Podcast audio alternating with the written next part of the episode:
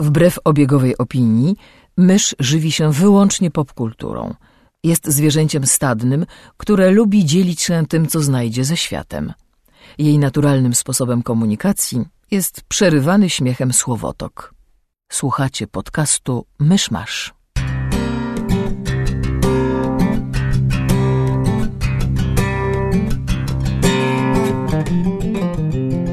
Drodzy słuchacze, jest 8 grudnia 2017 roku, 63. rocznica przyjęcia flagi europejskiej przez Radę Europejską. Zapraszam do 204 odcinka podcastu Myszmasz. Cześć, jestem Krzysiek Ceran, a ze mną przy mikrofonie siedzi mysz Hello! i Kamil Borek. Hello. Witamy Was w nowym roku! Woo! Mamy nadzieję, że mieliście e, sympatyczne e, święta i sympatycznego Sylwestra, spędzonego e, tak jak lubicie spędzać przejście ze starego roku w nowy rok. Nowy rok, ten sam myszmasz. No, wiesz, ale rok będzie lepszy, nie może być gorszy. Miejmy nadzieję odpukać. E, I zaczynamy tradycyjnie z segmentem newsowym. To newsy możemy zacząć od nawiązania do poprzedniego odcinka, bo mój ulubiony film o orkach w Los Angeles e, dostał... Jeden z wielu. Tak, e, dostał zamówienie na dwa sequele.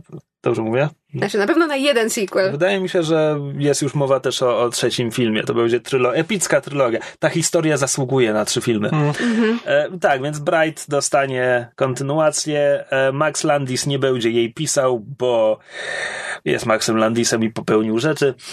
Tak, ale, ale niestety David Ayer wciąż będzie reżyserował.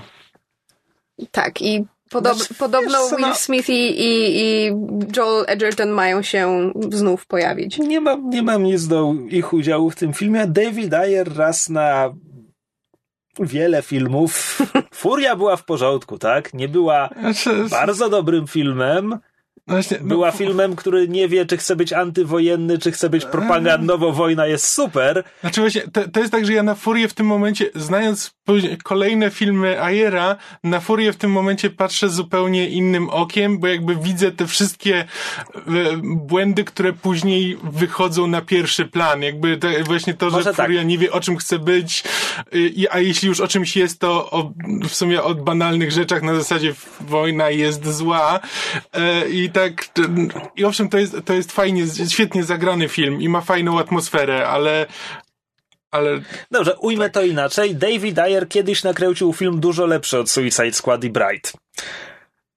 Więc może sequel Bright będzie. Z... E, pewnie nie. Znaczy tak, no bo Bright się spodziewali, że to będzie ten, co to było, ten Training Day, czy, czy nie, czy... Eee, No jest taki film, czy ale. to było jego, nie, nie On pamiętam. chyba napisał scenariusz do dnia Nie, próby, dzień próby to jest Fukła przecież, ale Ayer chyba pracował przy scenariuszu. tak? To dziwne, bo tam jest przyzwoity scenariusz. No poczekaj, no bo przecież Bright nie był scenariuszem Ayera, tylko Landisa. Ja wiem. Natomiast lata temu on napisał pierwsze Fast and Furious. Uuu! Jako jeden z trzech scenarzystów, którzy przy tym robili. No patrz, kto by pomyślał? Naprawdę pierwsze Fast and Furious potrzebowało trzech scenarzystów, żeby napisać Tak, ten film. Technicznie rzecz biorąc, jest jeszcze podpisany czwarty e, gość, który napisał artykuł o Racerze okej. X-ie, który zainspirował film najwyraźniej. Czy Racer X to nie było anime? Nieważne. Być może. W Speed Racerze jest ktoś, kto się nazywa Racer X. Być może, nie oglądałam. E, A tak poza tym to pojawiły się plotki poniekąd, bo serwis VOD News em, dotarł do nieoficjalnych informacji, że e, Amazon Prime Video ma wejść na polski rynek, mimo że już na nim jest. Znaczy, E. mieli tak zwany soft launch, co oznacza, że polscy em, widzowie mają dostęp do Amazon Prime Zdjęli Video. lokalizację na jakby wszystkie swoje e, filmy i seriale, a przy okazji też udostępnili parę tych w, swoi, w swoich zasobach. Tak, a wejście na polski rynek oznacza to, że odblokują prawdopodobnie wszystko oraz będą próbowali, em, że tak powiem, stworzyć polski interfejs, zapewnić Hmm. polskim widzom e, polskie wersje językowe, czy to w formie napisów, czy chociażby lektora. Czy ja się. Tak, e, znaczy ja mam taką relację trochę love-hate z, e, z Prime'em, bo bo z jednej strony doceniam, co oni robią, bardzo doceniam e, oryginalne, e, oryginalne filmy Amazonu. Znaczy, ja bardzo E. lubię, co oni robią przy pilot season. To znaczy fakt, że wypuszczają tam kilka pilotów i potem zależnie od tego, jak głosują widzowie, to część seriali jest realizowana, a część nie, bo wtedy jakby czujesz, że masz jakiś wymierny Znaczy, tak, to, dyskusji. znaczy to jest właśnie coś, co tak trochę mnie em, nie, nie jestem przekonany, czy to jest aby na pewno dobry pomysł. E, jakby wolę chyba strategię Netflixa, że po prostu no decydują się, co, co zrobią i, i, i to robią, a nie tak próbują, wypuszcza, wypuszczają wici. Ale to, to, Znaczy, to jest... wydaje mi się, że to jest dobry kwestia. półśrodek pomiędzy Netflixem, który jakby musi bardzo dobrze i dokładnie wybierać swoje produkcje, bo jak tego nie robi, to potem mamy takie sytuacje jak na przykład Iron Fist albo Defenders, czy cała, że tak powiem, cała grupa średnich seriali Netflixa, o których jakby em, się ostatnio mówi, no bo prawda, kiedyś to, że serial leciał na Netflixie y, świadczyło o jego wybitnej jakości, a teraz jest tak, że wiemy, Ale że mamy bu- Było takie przeświadczenie zbudowane bardziej na tym, że ludzie nie słyszeli o innych rzeczach Netflixa poza House of Cards. tak, bo tak, Nie, ale to było takie wiesz, za- zachłyśnięcie się tym wszystkim. Natomiast e, model telewizji jest taki, że prawda, wypuszczają e, pilot, wykupują e, serial, po czym puszczają, nie wiem, 3-4 odcinki. Okazuje się, że serial nie jest kasowy i go kasują po czterech odcinkach. Co dla mnie jako dla widza też zawsze było szalenie frustrujące, no bo to było, prawda, machanie mi marchewką przed nosem, a potem jej zabieranie. W związku z tym model Amazonu dla mnie jest takim, tak, tak, tak, tak, tak jest pomiędzy, że jakby próbuje w jakiś sposób, mam wrażenie, pogodzić te dwa podejścia. Nie jest to bezbłędne, natomiast doceniam pomysł, że jakby daje się widzom Znaczy- jakiś głos. Tak, pomysł mi się podoba, tylko jakby w praktyce to wygląda tak, że ja oglądam te piloty, a potem zanim oni się zabiorą za wypuszczenie tak, mija sezonu, to już kompletnie zapominam o tym, e, co widziałem i czemu mi się to podobało i kompletnie tracę zapał do, do oglądania tego. No tak, to jest, to jest pewne ryzyko. E, Natomiast jakby, e, tak jak mówię, jestem, bardzo mi się podoba to, co Amazon robi, bo jakby Okej, posługując się analogią, która Polakom i tak nic nie powie, filmy Netflixa to jest bardziej e, Portland, a Amazonu Nowy Jork, bo net, Netflix robi rzeczy mocno, znaczy o różnym klimacie, ale mocno hipsterskie. Takie, znaczy to jest takie, to są rzeczy, które, o których później gadasz, e, gadasz e, z kolegami w klubie albo e, próbujesz zaimponować dziewczynie z kolczykiem w nosie. Natomiast na Amazonie Amazon robi filmy, filmy, które spokojnie można by było omawiać na jakichś mm, klubach filmowych i tego typu, tego typu dyskusjach. Maszu, chciałem zrobić ci zdjęcie, żeby twoja mina mogła ilustrować ten segment. Mina pełna e, bezbrzeżnego zdumienia. Znaczy, ja chyba rozumiem, co próbujesz powiedzieć, ale analogia jest tak po prostu it's way, way off there. Po prostu kompletnie nie wiem, skąd ci to przyszło do głowy. Ale rozumiem, rozumiem, co masz na myśli. Znaczy, Mam wrażenie, że jakby Amazon, y, Amazon dużo bardziej ambitnie podchodzi do swoich produkcji em, i stara się były, znaczy Netflix stara się zrobić coś dla każdego. Tak, żeby by tam, y, jakby są tam bardzo ambitne rzeczy w, w, w nowych produkcjach, są też, y, są też proste komedyjki, no choćby to, że mają umowę podpisaną z Adamem Sandlerem i co jakiś czas wysrywają jakiś jego film po to, żeby, e, żeby tam był. E, Natomiast Amazon robi filmy, które mają zdobywać nagrody e, i o których ma się mówić. I jak na razie są, przynajmniej z tego co widziałem, nie widziałem bardzo dużo, ale parę widziałem i są bardzo dobre. No Tak, co nie zmienia faktu, że chyba na razie w kwestii e, nagród i rozgłosu Netflix e, jakby słupki Netflixa plasują się wyżej niż Amazon Prime. Nie, oczywiście, że tak. Netflix ma zdecydowanie, mówię, no jakby Jakby z, też, chyba z najbardziej nagradzanych seriali Amazonu, no to Tr- Transparent było. Nie, no przede wszystkim jakby Netflix idzie dużo, dużo szerzej. No tak, Ma ekspansywniej. dużo sz- szerszą mm, bibliotekę. I, tak jak powiedziałem, coś dla każdego. Newsem, który e, wyczaiłam jest e, Ryan Murphy, twórca wielu seriali, e, w tym American Horror Story i American Crime Story The Assassination of Gianni Versace, które za, za parę momentów będziemy mogli oglądać, który wypowiadał się na temat nadchodzącego ósmego sezonu American Horror Story po siódmym sezonie, czyli Cult, którego nadal nie skończyłam. E, kolejny sezon ma się dziać po raz pierwszy 10-20 lat w przyszłości, czyli ma być tak zwany near future setting, co jest o tyle ciekawe, że American Horror Story do tej pory nie, nie bawił się w taki e, bliski futuryzm. Jestem bardzo ciekawa, jak to się będzie dalej e, rozwijać. I mamy też drobne informacje znaczy, na chyba, temat... Chyba pozazdrościli Black Mirrorowi. Być może. E, może z tego wyjść coś ciekawego wyobraźni e, twórcom American Horror Story nie, nie odmówią. E, natomiast pojawiły się też niewielkie newsy w sprawie kolejnych sezonów American Crime Story, ponieważ e, pierwotnie mieliśmy jako drugi sezon po pierwszym, w którym mieliśmy e, sprawę O.J. Simpsona. E, jako drugi sezon mieliśmy dostać huragan Katrinę, to znaczy jakby okoliczności związane z tą, z tą katastrofą, z tą tragedią. Natomiast okazuje się, że twórcy nie byli zbyt zadowoleni z tego, jak, e, jak im się serial układał, w związku z tym postanowili kompletnie go, e, że tak powiem, zmienić i, i zacząć od początku i skupi, skupić się na trochę mniejszej historii. W związku z tym American Crime Story Katrina prawdopodobnie pojawi się e, jako trzeci, a nawet czwarty sezon. Natomiast jeszcze jednym sezonem, też już planowanym, ma być sezon dotyczący Moniki Lewiński i skandalu z Billem Clintonem. E, na razie, na razie to jest tylko... W... Jaki to jest crime story?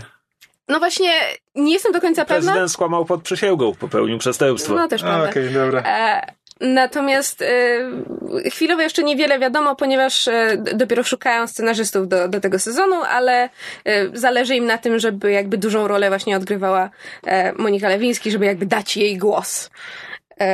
Więc wygląda to, wygląda to bardzo interesująco. Z kolejnych newsów, e, być może tutaj e, sporo osób się ucieszy, bo po 20 latach od zejścia z anteny powracają animaniacy.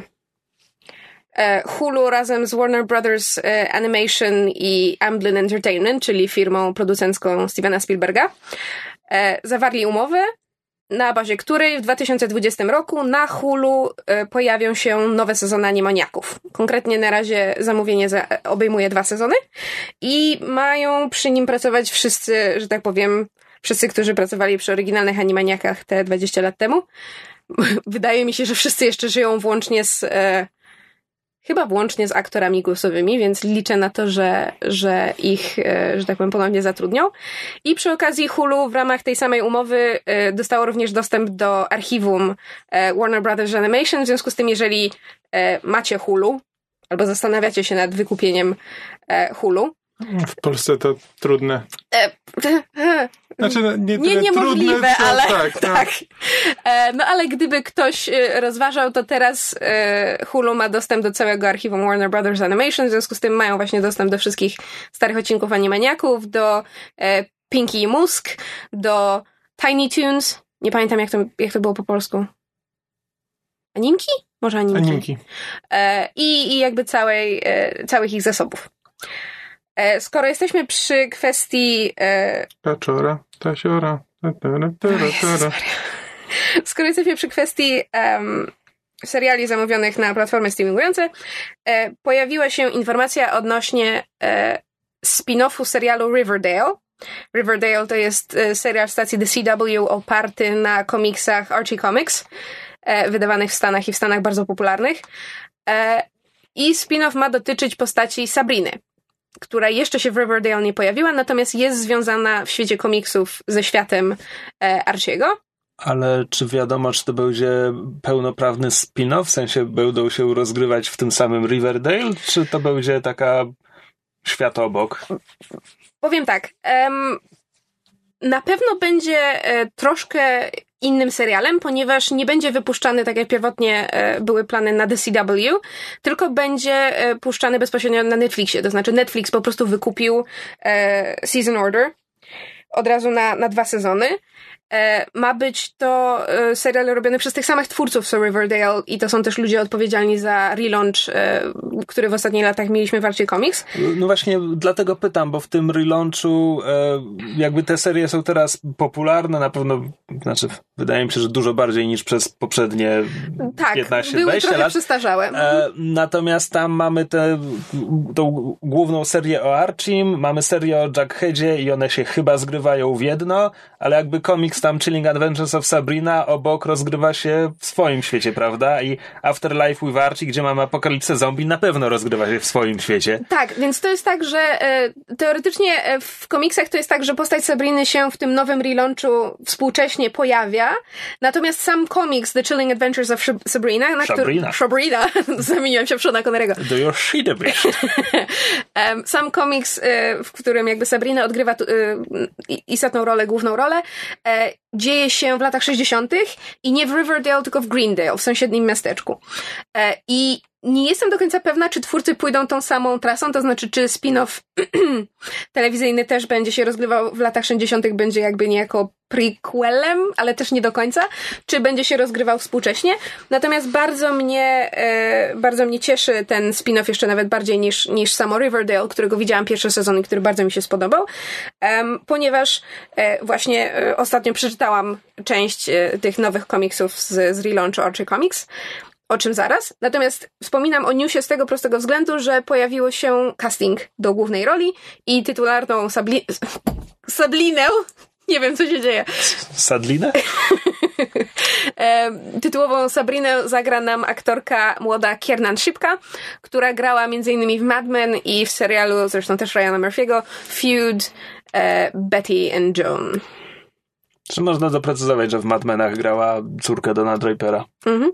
E, To tyle newsów, ale zręcznym przejściem e, chciałabym omówić e, parę komiksów, które ostatnio mi się udało przeczytać na przełomie tego nowego roku. E, mianowicie e, w ramach e, Humble Bundle parę tygodni temu można było właśnie kupić e, zbiór komiksów e, z Archie Comics, głównie z tego nowego relaunchu. Kupiłam, postanowiłam przeczytać, skoro oglądam Riverdale, to zobaczę, e, co ten nowy relaunch nam daje, zwłaszcza, że kiedy mieszkałam w Stanach, e, pamiętam komiksy Archiego, jeszcze te stare, z bardzo charakterystyczną kreską, które właśnie były takie, takie ciepłe i sympatyczne i tam jakby rzadko się działy wielkie, straszne rzeczy, dylematy były takie bardzo Myślałem, powiesz codzienne Cokolwiek.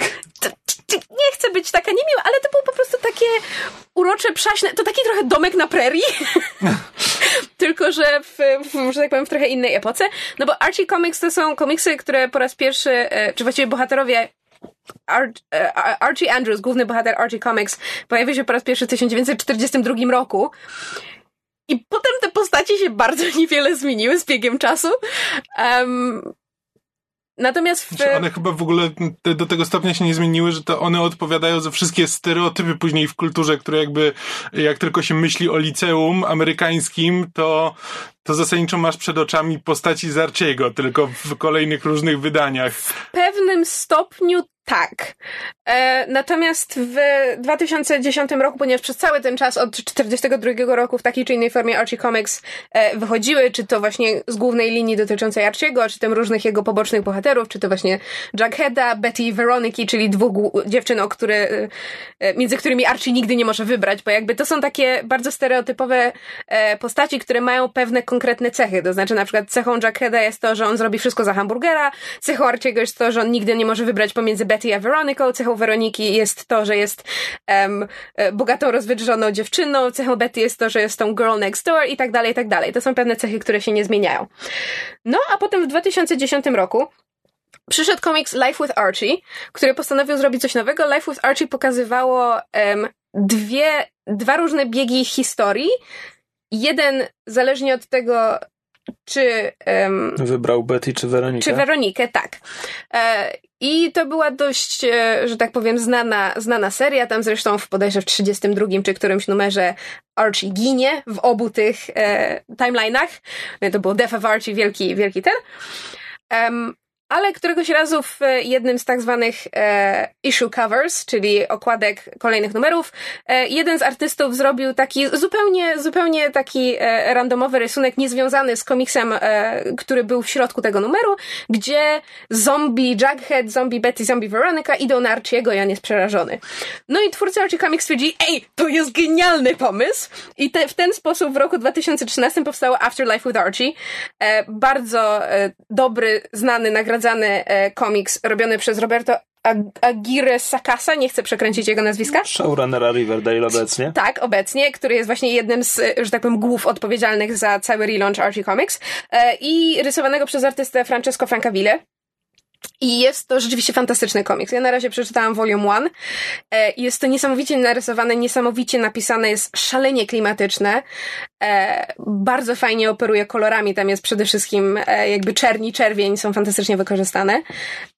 Bardzo fajnie się bawi tropami właśnie zombie. To takie, jeżeli ktoś by chciał oglądać, znaczy jeżeli ktoś by chciał przeczytać The Walking Dead, tylko że na, e, że tak powiem, e, rozkosznych amerykańskich przedmieściach, gdzie tego typu rzeczy się nie dzieją i zobaczyć właśnie ten taki kontrast, e, który jest tym bardziej wyraźny, jeżeli się zna tego oryginalnego Archiego i zna się tę e, taką, tę właśnie taką uroczą, słodką, wszaśną konwencję, jest fantastyczny. E, potem w 2014 roku powstało na kanwie właśnie sukcesu e, Afterlife with Archie, powstało The Chilling Adventures of Sabrina, o którym wspominałam wcześniej. Również pisane przez e, Agire Sakasę, natomiast rysowane przez Roberta Haka. E, I tak jak wspominałam wcześniej, ten komiks dzieje się w latach 60. w sąsiednim miasteczku w Greendale.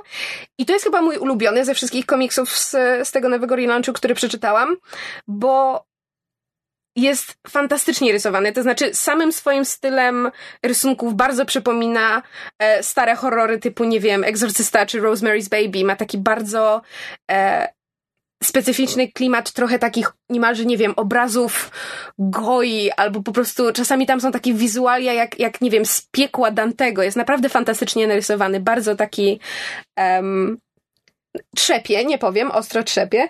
E, natomiast to, co jest bardzo fajne, to jest e, fabuła, ponieważ mamy tę naszą bohaterkę Sabrinę, e, która jest nastolatką, która musi pogodzić jakby, e, prawda, chodzenie do liceum z i, i nie wiem, zakochanie się w, w chłopcu z klasy, z tym, że jest czarownicą. Taką pełnoprawną, legitną czarownicą, która, e, której e, dwie ciotki, ponieważ Sabrina się, się wychowuje, mieszka ze swoimi ciotkami, jej ciotki czczą szatana, e, czarna Biblia, e, składanie ofiar z ludzi, e, tortury, e, nie, nie, Tego nie było w serialu. nie!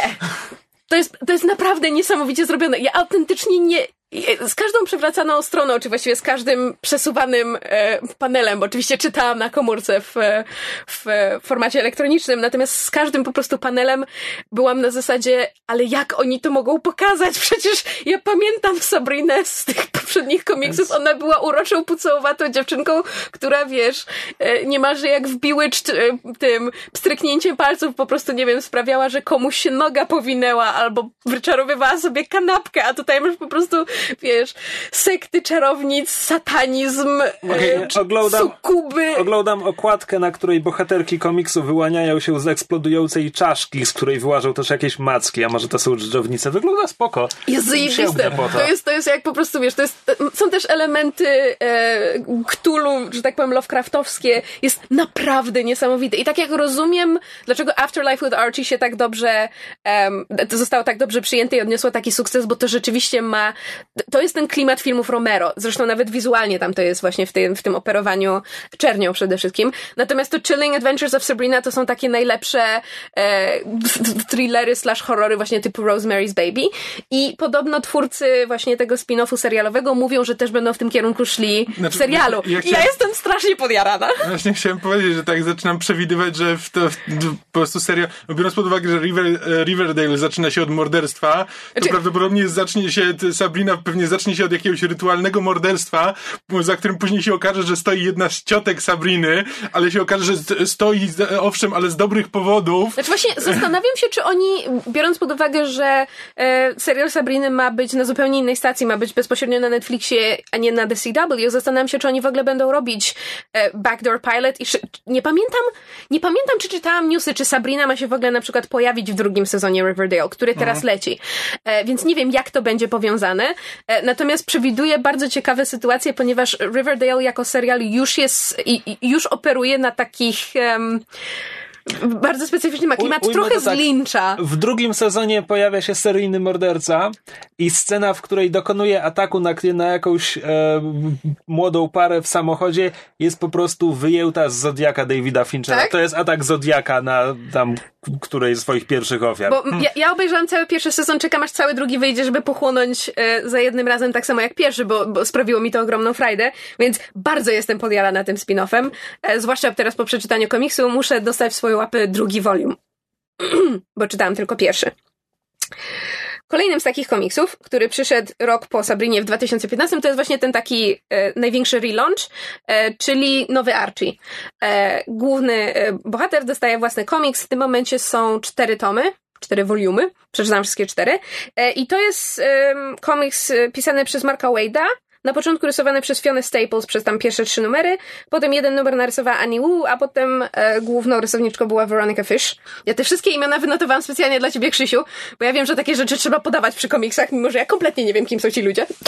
E, i... Ja rzeczy tusz, kolory, liternicy. Prawda? E, e, Archie jest bardzo sympatyczny w tym sensie, że jakby widzę, jak twórcy Riverdale się inspirowali tym komiksem, ale oni poszli o krok dalej. To znaczy, oni rzeczywiście dodali do tego ten taki klimat Lyncha. Natomiast um, Archie jako komiks Komiks? Archie jako komiks.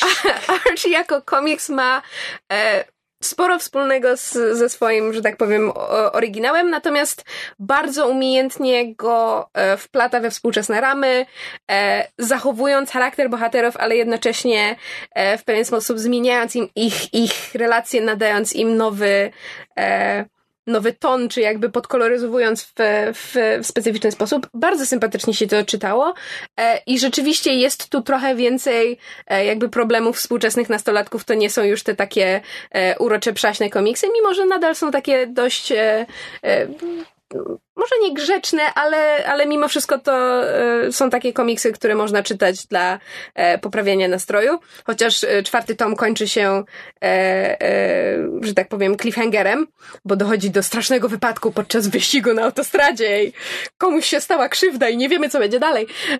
więc widać, że twórcy poszli w stronę nieco podkręconego dramatyzmu. Natomiast ostatnim komiksem z tego relaunchu, który zaczęłam teraz czytać, jest Jughead, jego własny komiks. To jest jest Chip, Zdarski. To, to pisze na, na spółkę potem w późniejszych numerach z Ryanem Northem, natomiast rysuje to w pierwszych sześciu e, numerach Erika Henderson, potem przejmuje stery Derek Charm.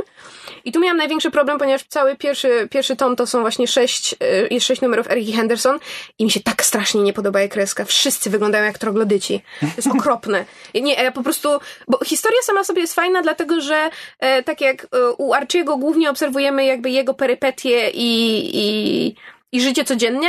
U Jugheada wszystkie jego e, perypetie są przetykane jego fantazjami. To znaczy po prostu Jughead ma bardzo bujną wyobraźnię, w związku z tym, kiedy, kiedy tylko coś się dzieje w jego życiu, to on bardzo często to potem jakby przetwarza w swojej wyobraźni, co widzimy e, w postaci e, komiksowych paneli, w związku z tym na przykład mamy, nie wiem, e, podróże w czasie, ale Doctor Who, mamy Piratów Siedmiu Mórz, mamy superbohaterów, jakby wszystko co, to, co się dzieje w życiu Jugheada jest przetworzone przez jego wyobraźnię, a dodatkowo sama fabuła jest strasznie wydumana, to znaczy jakby tak jak komiks Archiego się w miarę stara trzymać prawdziwych realiów, tam jakby są pewne, są pewne e, zawieszenia niewiary, które trzeba, które trzeba e, przyjąć, natomiast nie jest to jakoś tragiczne.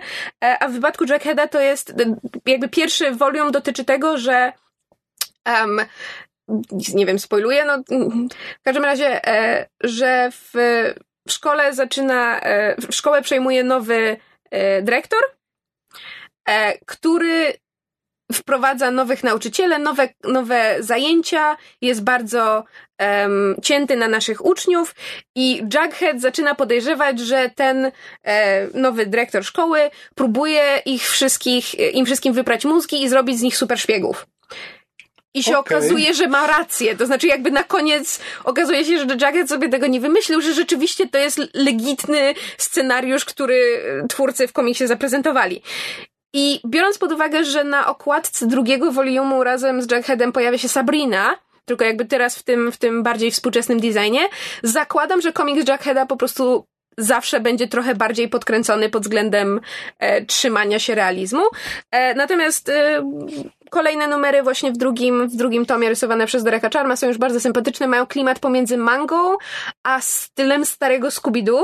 Więc jest trochę zbliżony do, do oryginalnej kreski Archiego z tam z, sprzed relaunchu i bardzo sympatycznie się to ogląda. A wymieniłaś też Ryana Norfa. Co on robi przy tym tytule? E, pisze na zmianę z Chipem Zdarskim późniejsze a, numery. A, bo Brian North i Erika Henderson e, robią Unbeatable Squiller, Squiller Unbeatable Squirrel Girl dla Marvela. tak, bo to jest ta kreska, co to ja widziałam, co widziałam kreski, znaczy, tfu, widziałam okładki Squirrel Girl i się zastanawiałam, dlaczego ona wygląda jakby była, um, jakby jak to ładnie powiedzieć, jakby ją czołg przejechał.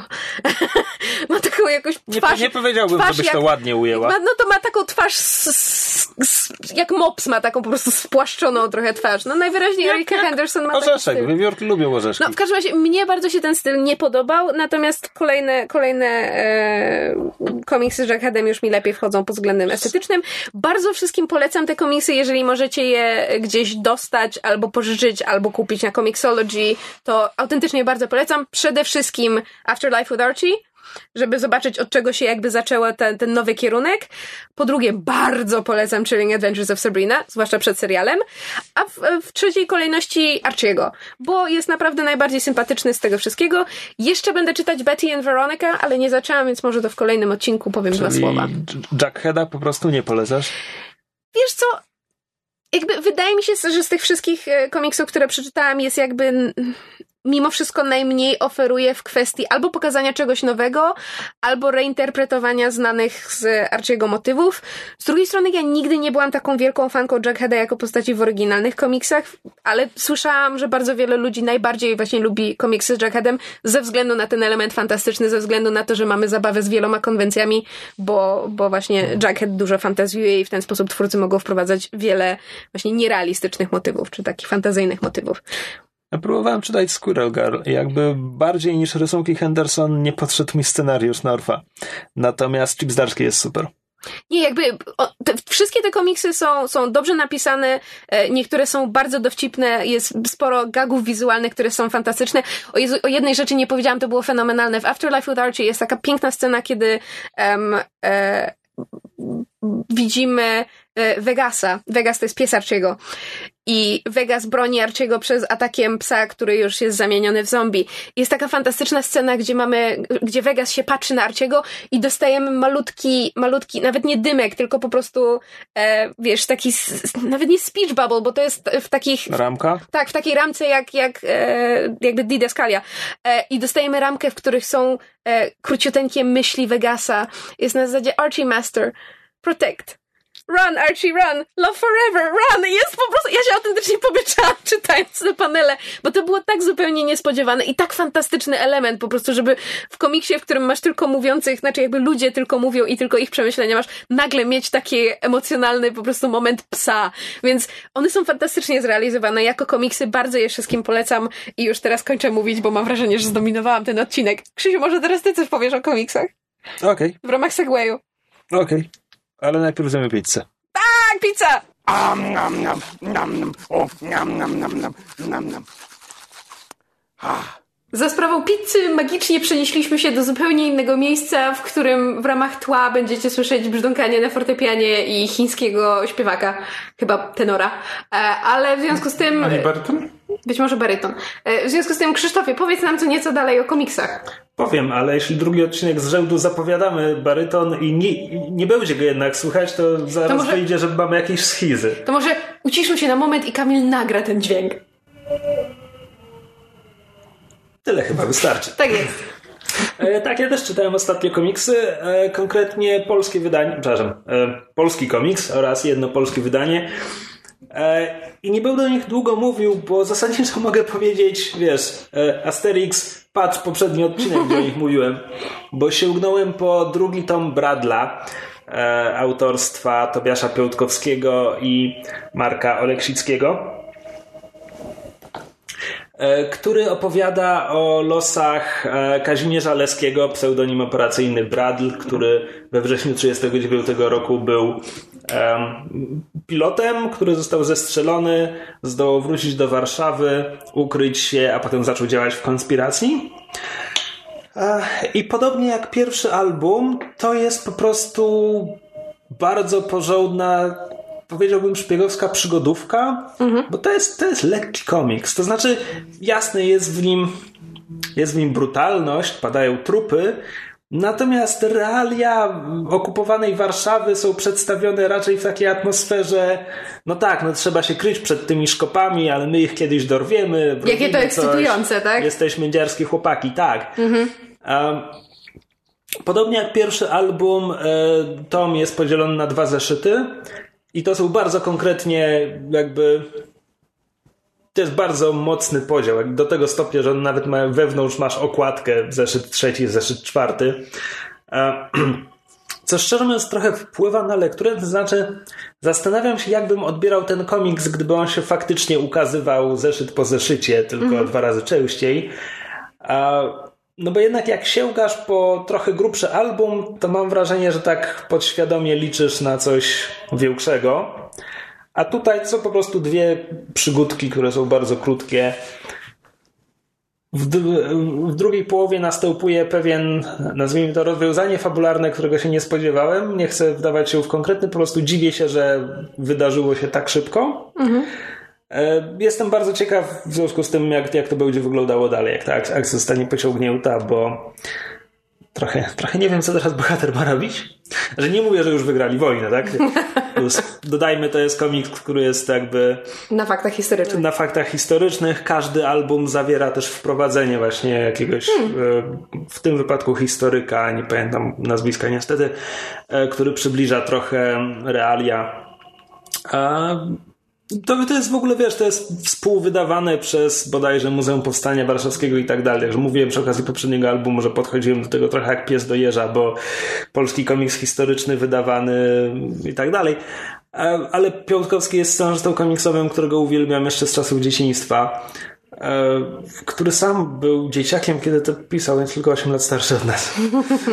E, Także zazdroszczę talentu.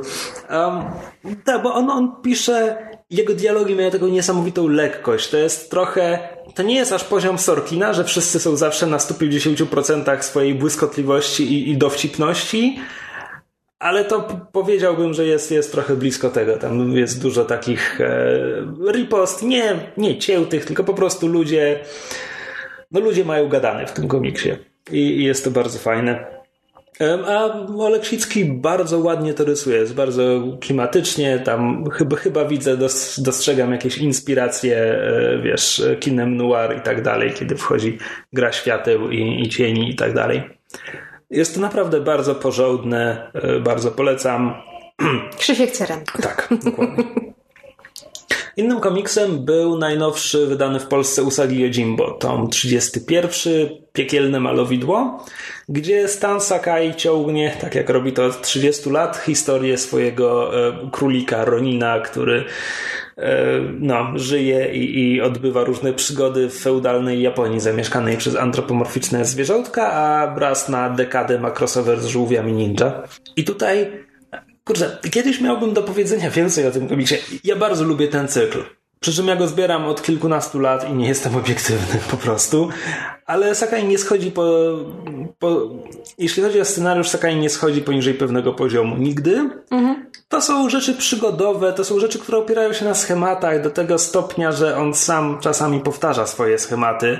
Ale znowu, no jak przeczytasz 30 lat wydawania jednej serii, 30 lat komiksów, to It's bound to happen. no oczywiście, tak. Zauważasz to bardziej niż on, kiedy coś powtarzał raz na 15 lat pisząc to. E, natomiast jest tam bardzo dużo inspiracji kinem Kurosawy, westernami, westernami, które przerabiały filmy Kurosawy na swoje, więc jakby, nie wiem, na przykład patent, że Usagi przybywa do miasteczka, gdzie są dwa rywalizujące gangi i Usagi naj, najmuje się w jednym z nich, żeby posprzątać oba. Wydaje mi się, że Sakai zrobił tę historię trzy razy.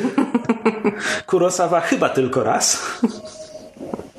Ale jest to w dalszym ciągu bardzo dobre. Jako rysownik on cały czas ewoluuje. I jakby dotąd wiedziałem, że była taka bardzo duża zmiana pomiędzy tym, jak Usagi wyglądał na samym początku, kiedy te wszystkie zwierzątka miały takie absurdalnie duże głowy i potem, kiedy otrzymały bardziej realistyczne proporcje. Potem był taki moment, kiedy Sakai bardziej poszedł, powiedziałbym, w kanciastość, więc nagle twarze się wyostrzyły, powiedziałbym. Ale teraz jakby sięgnąłem po jakiś poprzedni tom e, i, i zauważyłem różnicę w tym, jak to wygląda obecnie, a zaledwie parę tomów temu, gdzie mam wrażenie, że teraz jest tam jakoś więcej detali, ale też jakichś takich, powiedziałbym, taki tusz, który, którego jest po prostu więcej, więcej cieniowania, trochę nie wiem jak to nazwać, brakuje, brakuje mu języka, ale różnica jest zauważalna. Natomiast brakuje mi w tym cyklu od ładnych paru lat jakiejś takiej dużej historii, bo Sakai kiedyś się w to bawił. Kiedyś było tak, taka największa to się zaczyna w tomie Ostrze Bogów, który zresztą też chyba jest najgrubszy, jaki się kiedykolwiek ukazał, gdzie jest tam taka bardzo duża historia, która potem ma konsekwencje. I to są konsekwencje, które zasadniczo ograniczają się trochę do tego, że przez następne dwa tomy grupka postaci przebywa razem, i tam bardzo powoli zmierza do jakiegoś celu, po czym te dwa tomy później jest tom Ostrze Bogów 2, sequel, tak? I jakby te cztery tworzą jedną całość. I czegoś takiego nie było od lat. Nawet jakiegoś luźniejszego wątku. Jest taki motyw w, w tomie bodajże pory roku, e, gdzie Usagi spotyka jakiegoś znakomitego szermierza, który pokonuje go w pojedynku i mówi mu: Hej, poznałem twój styl, walczyłem kiedyś z twoim mistrzem, chcę go wyzwać na rewanż, przekaż mu tę wiadomość. Do tego rewanżu dochodzi, nie wiem, 7 tomów później, 8 tomów później, a same wątki jakby to, trochę się w, w tym czasie raz na jakiś czas wracają. Jest o tym mowa, że dojdzie do czegoś takiego i tak dalej. I, I nawet takiego luźnego powiązania tomów nie było już od bardzo dawna. Ja to nawet policzyłem. Wyszło mi, że ostatni raz, kiedy Sakai napisał historię, która była mocno osadzona, nazwijmy to, e, w continuity królika, to było w tomie 24, 7 tomów temu. Mhm. I od tego czasu to są po prostu, to są rzeczy, które się fajnie czyta, ale to są albo nazwijmy to zbiory opowiadań, gdzie po prostu masz w tomie siedem zeszytów, z których każdy opowiada coś innego, ewentualnie dwa z nich łączą się w jakąś historyjkę, albo po prostu masz ok, większą historię, ale zamkniętą w jednym tomie, nie, jakby nie sięgającą po postaci, które się regularnie pojawiają w cyklu, tylko wprowadzają jakieś nowe i zamykającą tę historię w tym tomie.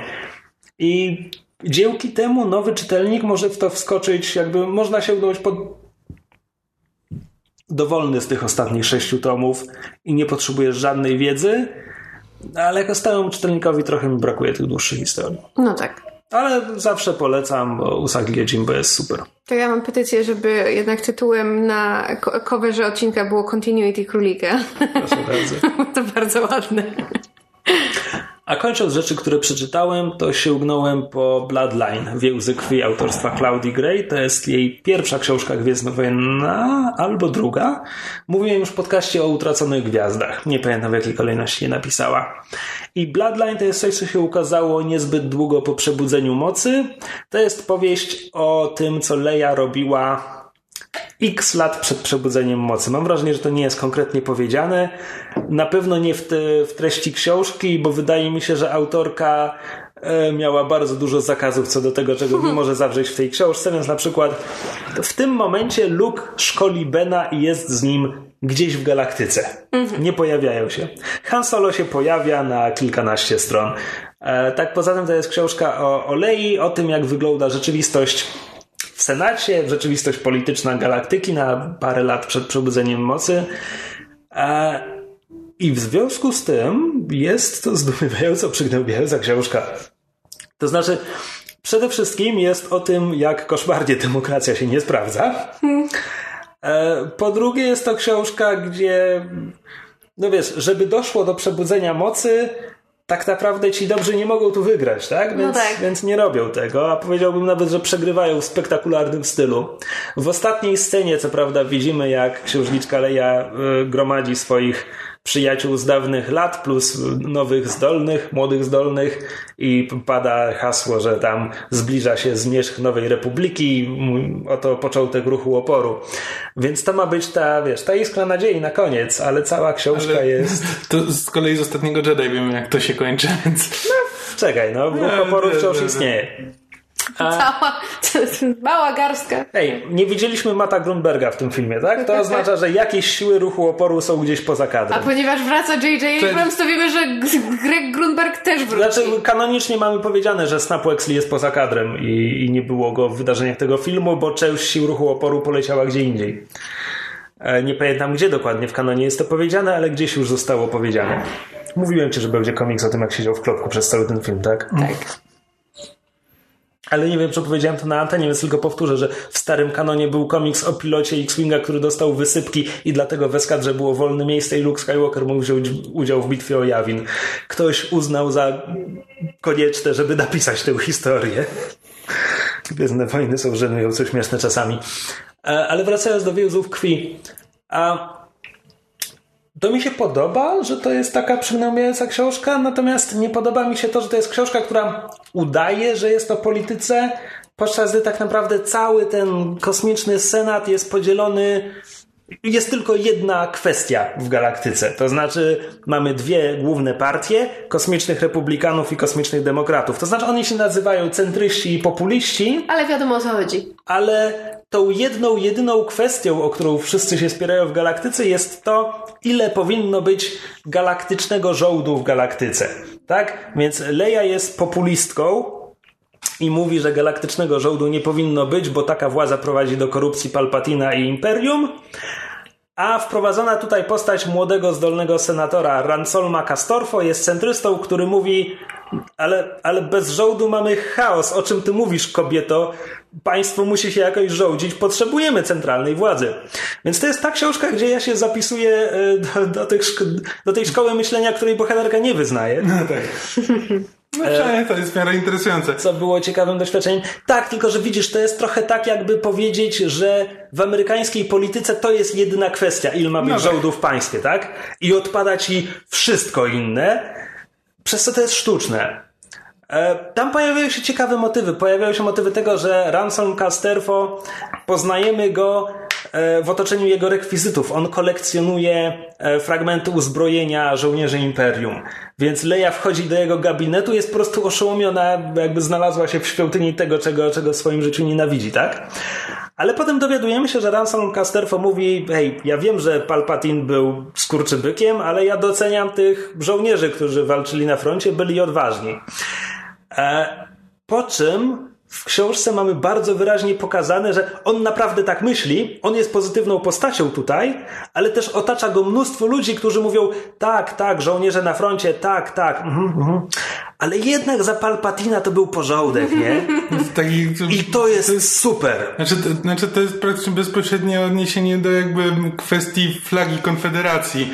Jakby wszystkich tych e, dyskusji na temat e, wywieszania flagi Konfederacji na, na południu. Jakby Nie, dla mnie to jest dużo bliżej bardzo konkretnie zbierania pamiątek po, Po Wehrmachcie. tak, i właśnie chciałam stosunku- zapytać.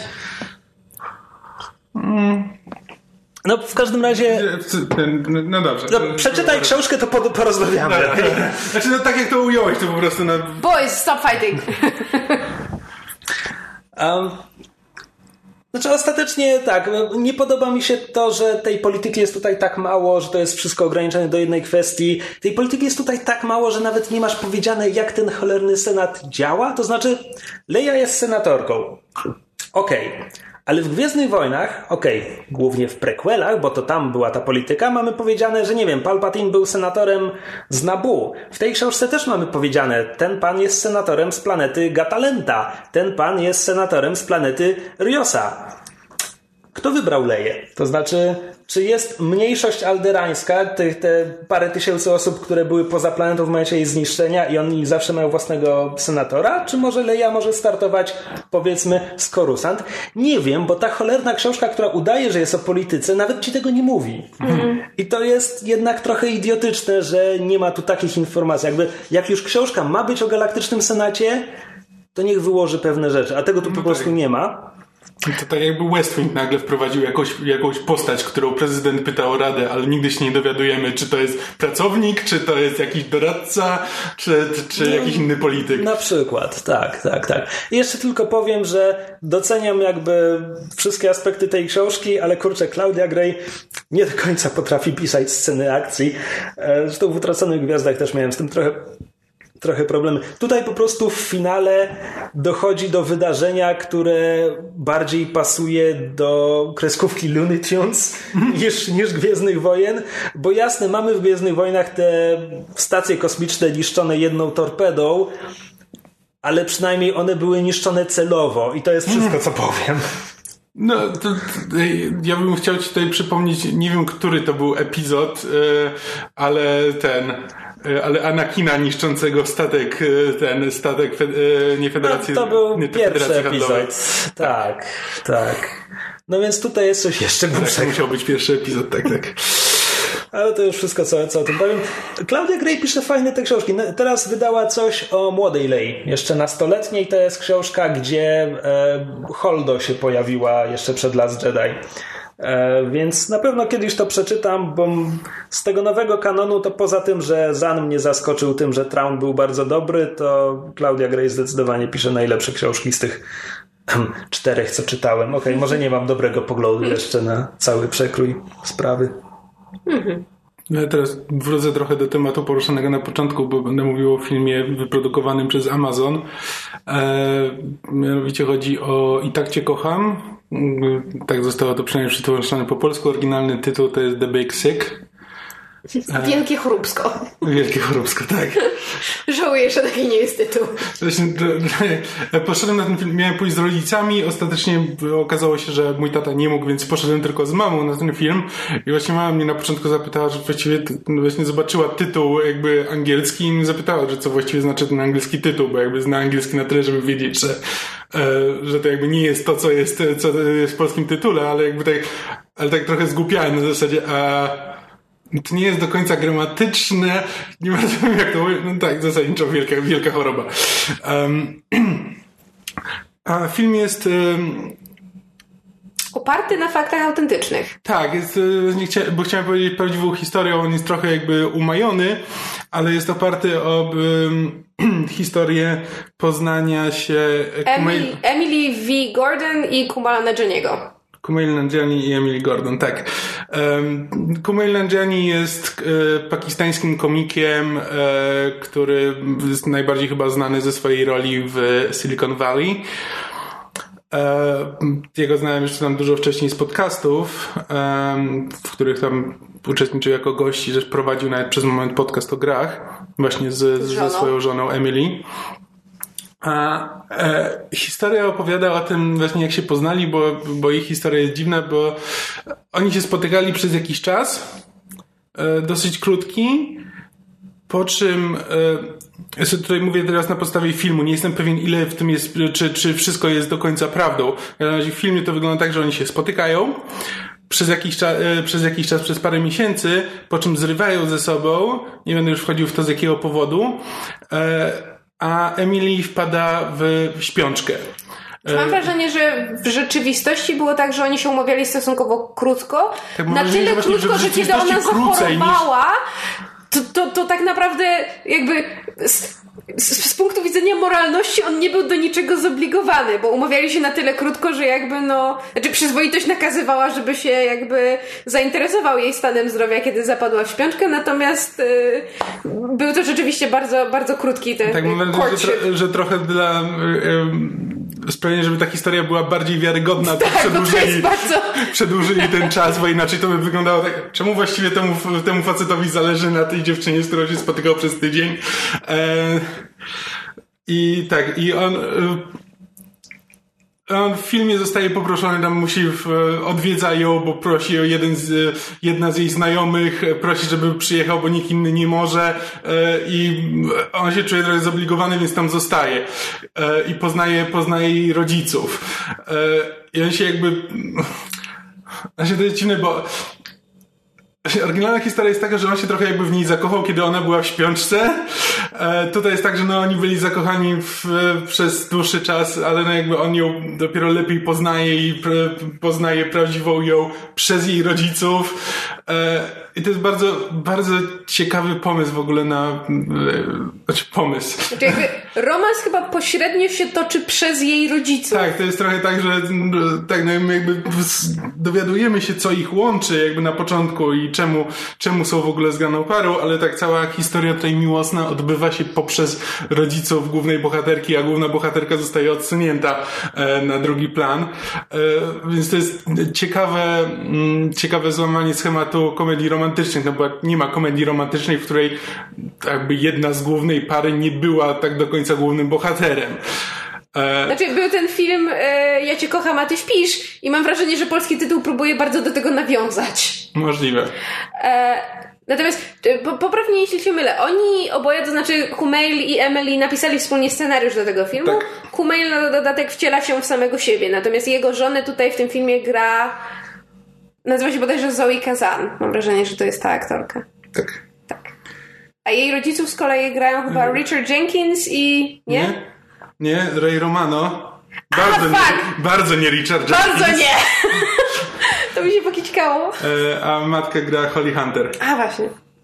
Em, tak, i, a przy tym Kumail pochodzi z tradycyjnej, nie do końca, znaczy konserwatywnej, jeśli chodzi o tradycję e, rodziny, rodziny pakistańskiej, która, znaczy w ogóle fakt, że e, Kumail poszedł na, postanowił studiować prawo, już jest dla nich już jest ujmą na honorze, bo powinien być lekarzem. Oczywiście. E, a tak naprawdę no to on studiował prawo, ale nigdy nie podszedł do egzaminów, e, bo został komikiem i chce być komikiem. E, co już jest kompletnie e, czymś, z czym rodzice nie mogą się pogodzić. Nie ba. A przy okazji e, umawiają go z e, różnymi znajomymi pakistańskimi dziewczynami. Oczywiście. Bo jakby on, bo też mo- musi mieć pakistańską żonę. No, może się, nawet tam jest taka kwestia, że no, może się spotykać z amerykańskimi białymi dziewczynami w, w, jakby w Niech się porządku, tak, niech się tak? wyszaleje, ale, ale żonę musi mieć z Pakistanu i to jakby to jest oczywiste. Mm, więc to jest jakby też ta poboczna kwestia tego, że e, mimo, mimo, że oni chcą być razem, to, y, to Kumail wie, że nie do końca mają przyszłość, bo jeśli on będzie z, jeśli on będzie z białą dziewczyną, to prawdopodobnie jego rodzina nie będzie się do niego odzywała, a jego rodzina jest dla niego najważniejszą rzeczą, jakby jedną z najważniejszych wartości w życiu, jakby nie jest, nie, może jej stracić. Em, więc tam jest dużo, dużo różnych kwestii, które się właśnie przeplatają em, i łączą. I to jest naprawdę bardzo, bardzo fajnie napisane, bardzo fajnie pokazane. Reżyserem tego jest Michael Showalter, który e, robił em, am- Jezus, e, Bi- Big Wet American Summer, jak to się nazywało? E, tak, chyba Big Wet? Nie, co, coś mam... Wet Hot American Wet Summer. Hot American Summer, tak. Właśnie ten Big Six Wet Hot. E, e, znaczy, ja nie znam jego twórczości, wiem po prostu, że on jest poważanym komikiem, e, jakby twórcą. On jakby sam, e, sam z siebie w niewielu, niewielu rzeczach występuje. E, On właśnie występował w Wet Hot American Summer, to miał jedną z głównych ról, po czym jakby odsunął się do e, roli scenarzysty, reżysera i tak dalej. I wiem, że jest bardzo poważany i bardzo lubiany. Nie wiem, nie znam jego filmu, więc tutaj się nie wypowiem, ale to jest naprawdę e, wyciągnął z tej historii wszystko, co się dało. Bo jakby jestem w stanie sobie wyobrazić, że sam scenariusz tej historii to mogłoby być za, e, mogłoby być za mało. To jeszcze trzeba umieć, e, umieć pokazać, umieć zagrać i też poprowadzić, szczególnie no jakby, no, szczególnie jeśli masz do czynienia z komikami, no to jakby Ku- Kumail nie jest, nie, nie jest, szkolonym aktorem, jest po prostu komikiem, który przy okazji został aktorem, a tutaj pokazuje, że potrafi też grać. Um, i ktoś, to, ktoś to z niego wyciągnął i to bardzo umiejętnie. Um, e, Sala była prawie, praktycznie pełna. To była mała sala, co prawda, ale była pełna na, podczas seansu. A bo to jest, to jest premiera, prawda? To jest premiera, tak. E, I sala bardzo dobrze reagowała. Znaczy naprawdę ludzie się śmiali i to jakby śmiali się w, w, W właściwych momentach. tak, wtedy kiedy, wtedy kiedy mieli, a nie wtedy kiedy ktoś zrobił coś głupiego, czy się przewrócił, czy, coś, czy, czy rzucił wulgaryzmem, tylko autentycznie jakby widać było, e, kobieta przy mnie to całe ostatnie 20 minut ryczała po prostu non-stop. E, Mojej mamie też się zresztą bardzo, bardzo podobało i mi też się bardzo podobało. No, Absolutnie polecam, bo to jest jest komedia romantyczna, jeśli ktoś lubi komedię romantyczną, to znaczy to jest, to jest właśnie najciekawszy film, że z jednej strony jeśli ktoś lubi komedie romantyczne, to, to mu się spodoba, bo to nie jest film, który e, zrywa z jakimiś schematami, jakby stara, e, próbuje za wszelką cenę nie być komedią romantyczną, ale też to nie jest, to nie jest tak typowo tradycyjne, to nie jest e, nie jest ani melodramatyczne, jest e, w idealnych proporcjach wyważone i po prostu jeśli ktoś chce zobaczyć fajny film e, z pogranicza komedii i dr- i dramatu, to, e, to naprawdę polecam i to jest bardzo, bardzo, bardzo dobry film. I to jest właśnie to, o czym mówiłem w kwestii Amazonu i tego, jak dobiera filmy i co robi. Po prostu jest, ciekawą materię i robi to w interesujący sposób. Będzie, będę musiała go obejrzeć. Zresztą planowałam. Ale a propos e, bardzo dobrych filmów, które są premierami i na których były pełne sale, byliśmy przedpremierowo w ramach pokazu sieci Kin Cinema City. Byliśmy na filmie, polski tytuł Gra o Wszystko, angielski tytuł Molly's Game. Jest to film w reżyserii według scenariusza Arona Sorkina, Na oparty... podstawie książki. Tak, opa- oparty o książkę e, niejakiej Molly Bloom, prawdziwej... Tytułowej Molly Bloom. Tak, tytułowej Molly Bloom, e, prawdziwej postaci, która organizowała i nadzorowała e, gry w pokera na, na, na nazwijmy to wysokim szczeblu, to znaczy ze znanymi e, aktorami, sportowcami, sławami, ludźmi z, ze świata finansów, polityki i tak dalej.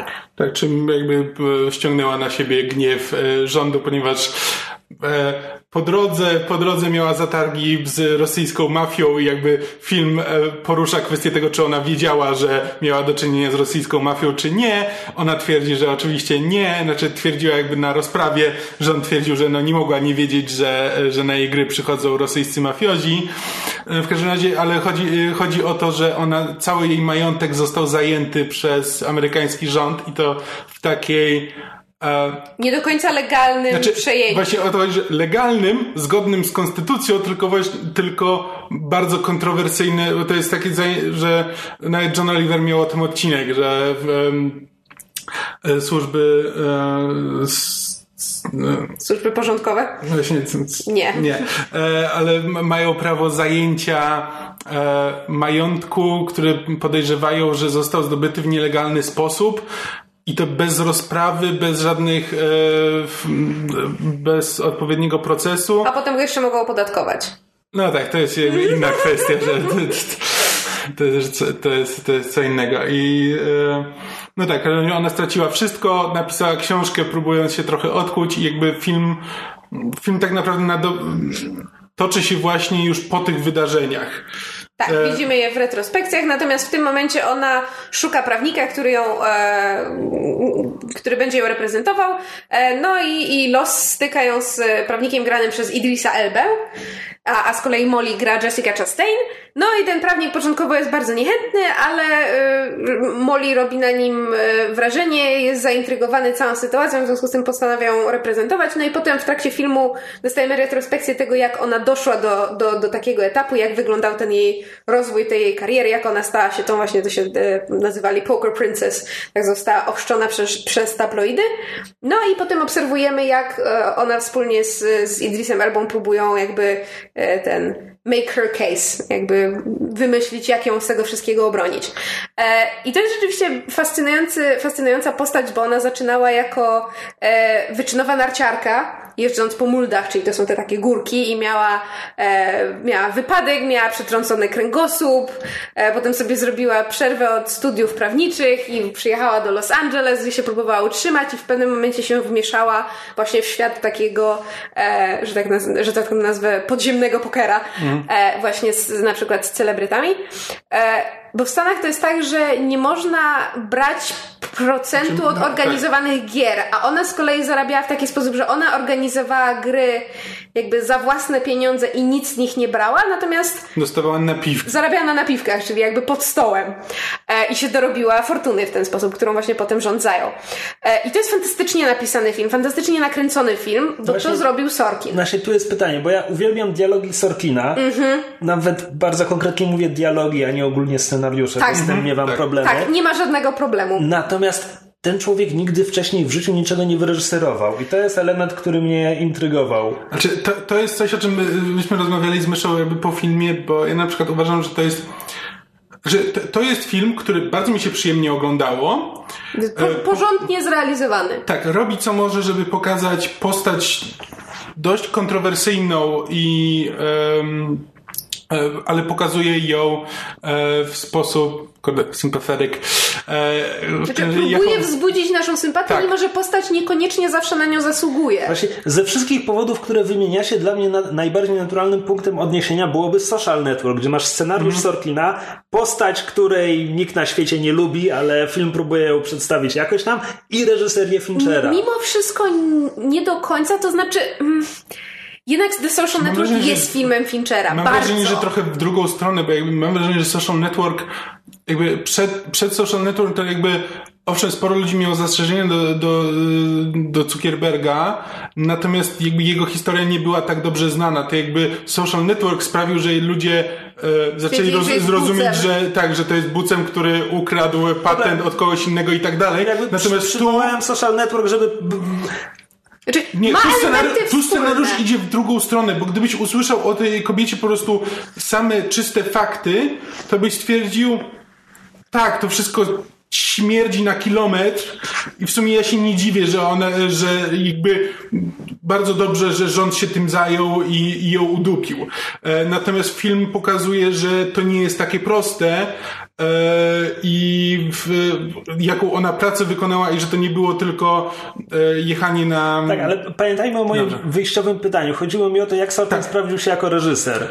Moim zdaniem średnio, bo s- ja uważam, że ten film bardzo przyjemnie mi się oglądało, właśnie ze względu na to, że lubię dialogi Sorkina, lubię to, jak pisze postaci, jakby jego postaci, nawet jeśli I jakby e, same w sobie nie scenariusz- są interesujące, to on sprawia, żeby były interesujące. Scenariusz jest też dobrze skonstruowany, to znaczy to, to jak ta historia się przed nami roztacza, to w których momentach się cofamy, kiedy, jakby, Mhm. kiedy wypadają konkretne bity albo konkretne emocjonalne momenty, to jest bardzo dobrze zrobione. Natomiast wizualnie Znaczy, na, wi, znaczy wizualnie to w ogóle, to, to inna kwestia, ale, ale to jakby się kończyło na tym, że jakby ja obejrzałem ten film, stwierdziłem, że okej, rozumiem, e, rozumiem trochę tę postać, ale e, po pierwsze, wciąż mi na niej nie zależy. Gdyby ten film skończył się dla niej dużo gorzej, to, e, to wcale nie czułbym się oszukany, czy nie czułbym jakiejś wielkiej sympatii do niej. Po prostu rozumiem o co chodzi, rozumiem jej intencje, wciąż mi na niej nie za bardzo zależy. A po drugie, jakby wiem, że tego filmu drugi raz nigdy w życiu nie obejrzę. O ile jakby Social Network e, obejrzałem, było fajne i mógłbym obejrzeć jeszcze raz, to tutaj dobrze się bawiłem podczas tego filmu i to jest ostatni raz, kiedy będę się na nim dobrze bawił. Bo już po raz drugi nie ma powodu, żeby go oglądać. E, nie ma tam, nie, nie ma tam Wszystkie sceny są fajne, dobrze napisane, ale nie ma na przykład sceny, którą chciałbym obejrzeć jeszcze raz, tylko po to, żeby zobaczyć tę kreację aktorską, tę jedną przemowę, która, e, z, którą warto by było obejrzeć, czy którą można oglądać wielokrotnie i wciąż się, wciąż się w nią wkręcać. Wszystko jest takie, że jest fajne, bardzo dobrze się bawię, mogę spokojnie teraz o tym zapomnieć i zacząć oglądać kolejny. Bo ja czasami sobie powtarzam najlepsze przemowy z West Winga Właśnie, bo chciałam powiedzieć, Tak, bo no mówisz o przemowie, ale tam wbrew pozorom w filmie jest taka bardzo typowo Sorkinowa jedna Oj, tak. przemowa, którą ma właśnie Idris Elba, kiedy przed, przed e, agentami FBI właśnie robi taki cały długi szpil pod tytułem jak wy możecie tę kobietę tak maltretować i, i, i napastować, przecież ona nie zrobiła nic złego i tutaj jakby wymienia wszystkie przeciwności, którym ona stawiła czoła i tak dalej. Natomiast ja się zgadzam z Kamilem, to jest jakby, to jest porządnie zrealizowany dobry film i jakby nic więcej, natomiast ma też fantastyczne wysyp, występy. Występy? Wysypki ak- aktorskie. Tak. E, Zarówno e, Jessica Chastain, jak i Idrisa Elby to są jakby, to jest klasa sama w sobie i tutaj e, jakby nie schodzą poniżej pewnego poziomu, mają też kilka naprawdę fantastycznych momentów. To jest film, który przyjemnie obejrzeć. mnie w zwiastunach Michael Cera, bo miałem A tak. wrażenie, że jest obsadzony jakoś tak, że nie gra typowej dla siebie roli. Wiesz co, to, to, to się tak wydaje, biorąc pod uwagę, że Michael Cera grał już w swojej karierze w kilku takich mniejszych indie filmach, gdzie właśnie już grał przeciwko temu typowi, w związku z tym dla mnie to nie była nowa kreacja, ja już go widziałam w, tym, w, w tego typu ro, roli, natomiast bardzo fajnie się tam Znaczy, on sprawdza. gra poniekąd ty, typową dla siebie rolę, tylko że z twistem. E, ale to nie jest tak, że wszystko co zobaczysz, że jakby Michael Cera w całym tym filmie gra w taki sposób, którego nigdy wcześniej nie widziałeś. Nie, jakby on gra w taki sposób, ale przychodzi moment, kiedy pokazuje coś, coś więcej. W jakiejś, coś innego. w jakiejś recenzji wyczytałem, że ten anonimowy aktor, którego, którego on tu gra, że to jest Toby Maguire. Tylko To by sporo, to, tak, to by pasowało. Tak, jestem w stanie Okej. w to uwierzyć. No, w każdym razie, jeżeli, jeżeli ktoś chce się wybrać do kina, jeżeli ktoś lubi Sorkina, to warto na ten pójść. y, warto na ten pójść film Aha Myszu. Już jest późno. nie, no warto na ten pójść, nie? tak. E, warto pójść na ten film, e, że tak powiem, na raz do obejrzenia e, jak najbardziej. Jakoś dopiero w trakcie tej rozmowy doszło do mnie, że Social Network to jest film o tym, jak Lex Luthor wyrolował Spidermana. Też prawda. To teraz, to teraz czas przejść do klubu filmowego Myszmasza. Tu, tu, tu, tu. Potrzebujemy jakiegoś jingla. Tak.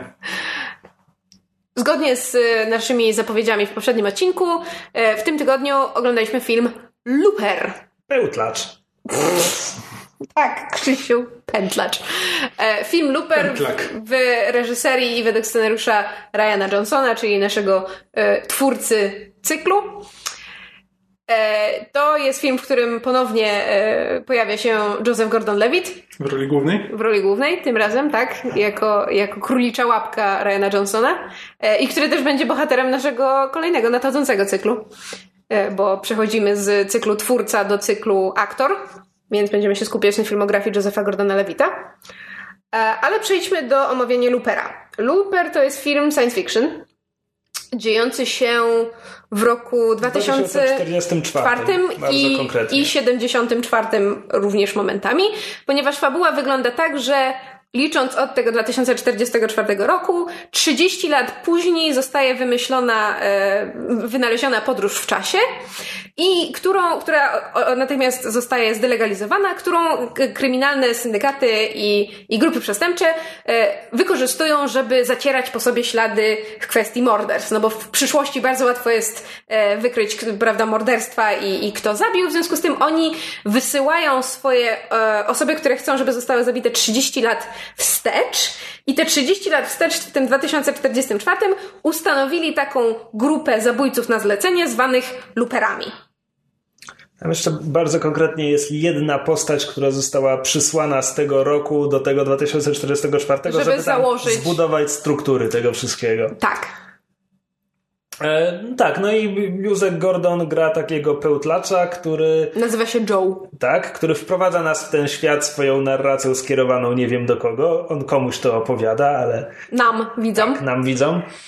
E, e, Widzimy jego rutynę, dowiadujemy się, że w ogóle ta społeczność luperów ma takie swoje rytuały i określenia na różne rzeczy, więc tam eliminowanie takiego, takiego klienta z przyszłości ma tam jakąś swoją nazwę. Potem jest jeszcze bardzo konkretna sytuacja, kiedy luper musi wyeliminować samego siebie z przyszłości. Jest to zamykanie pełtli, które dokonuje się, gdy coś tam, gdy w przyszłości mafiozi stwierdzą, że trzeba go wyeliminować.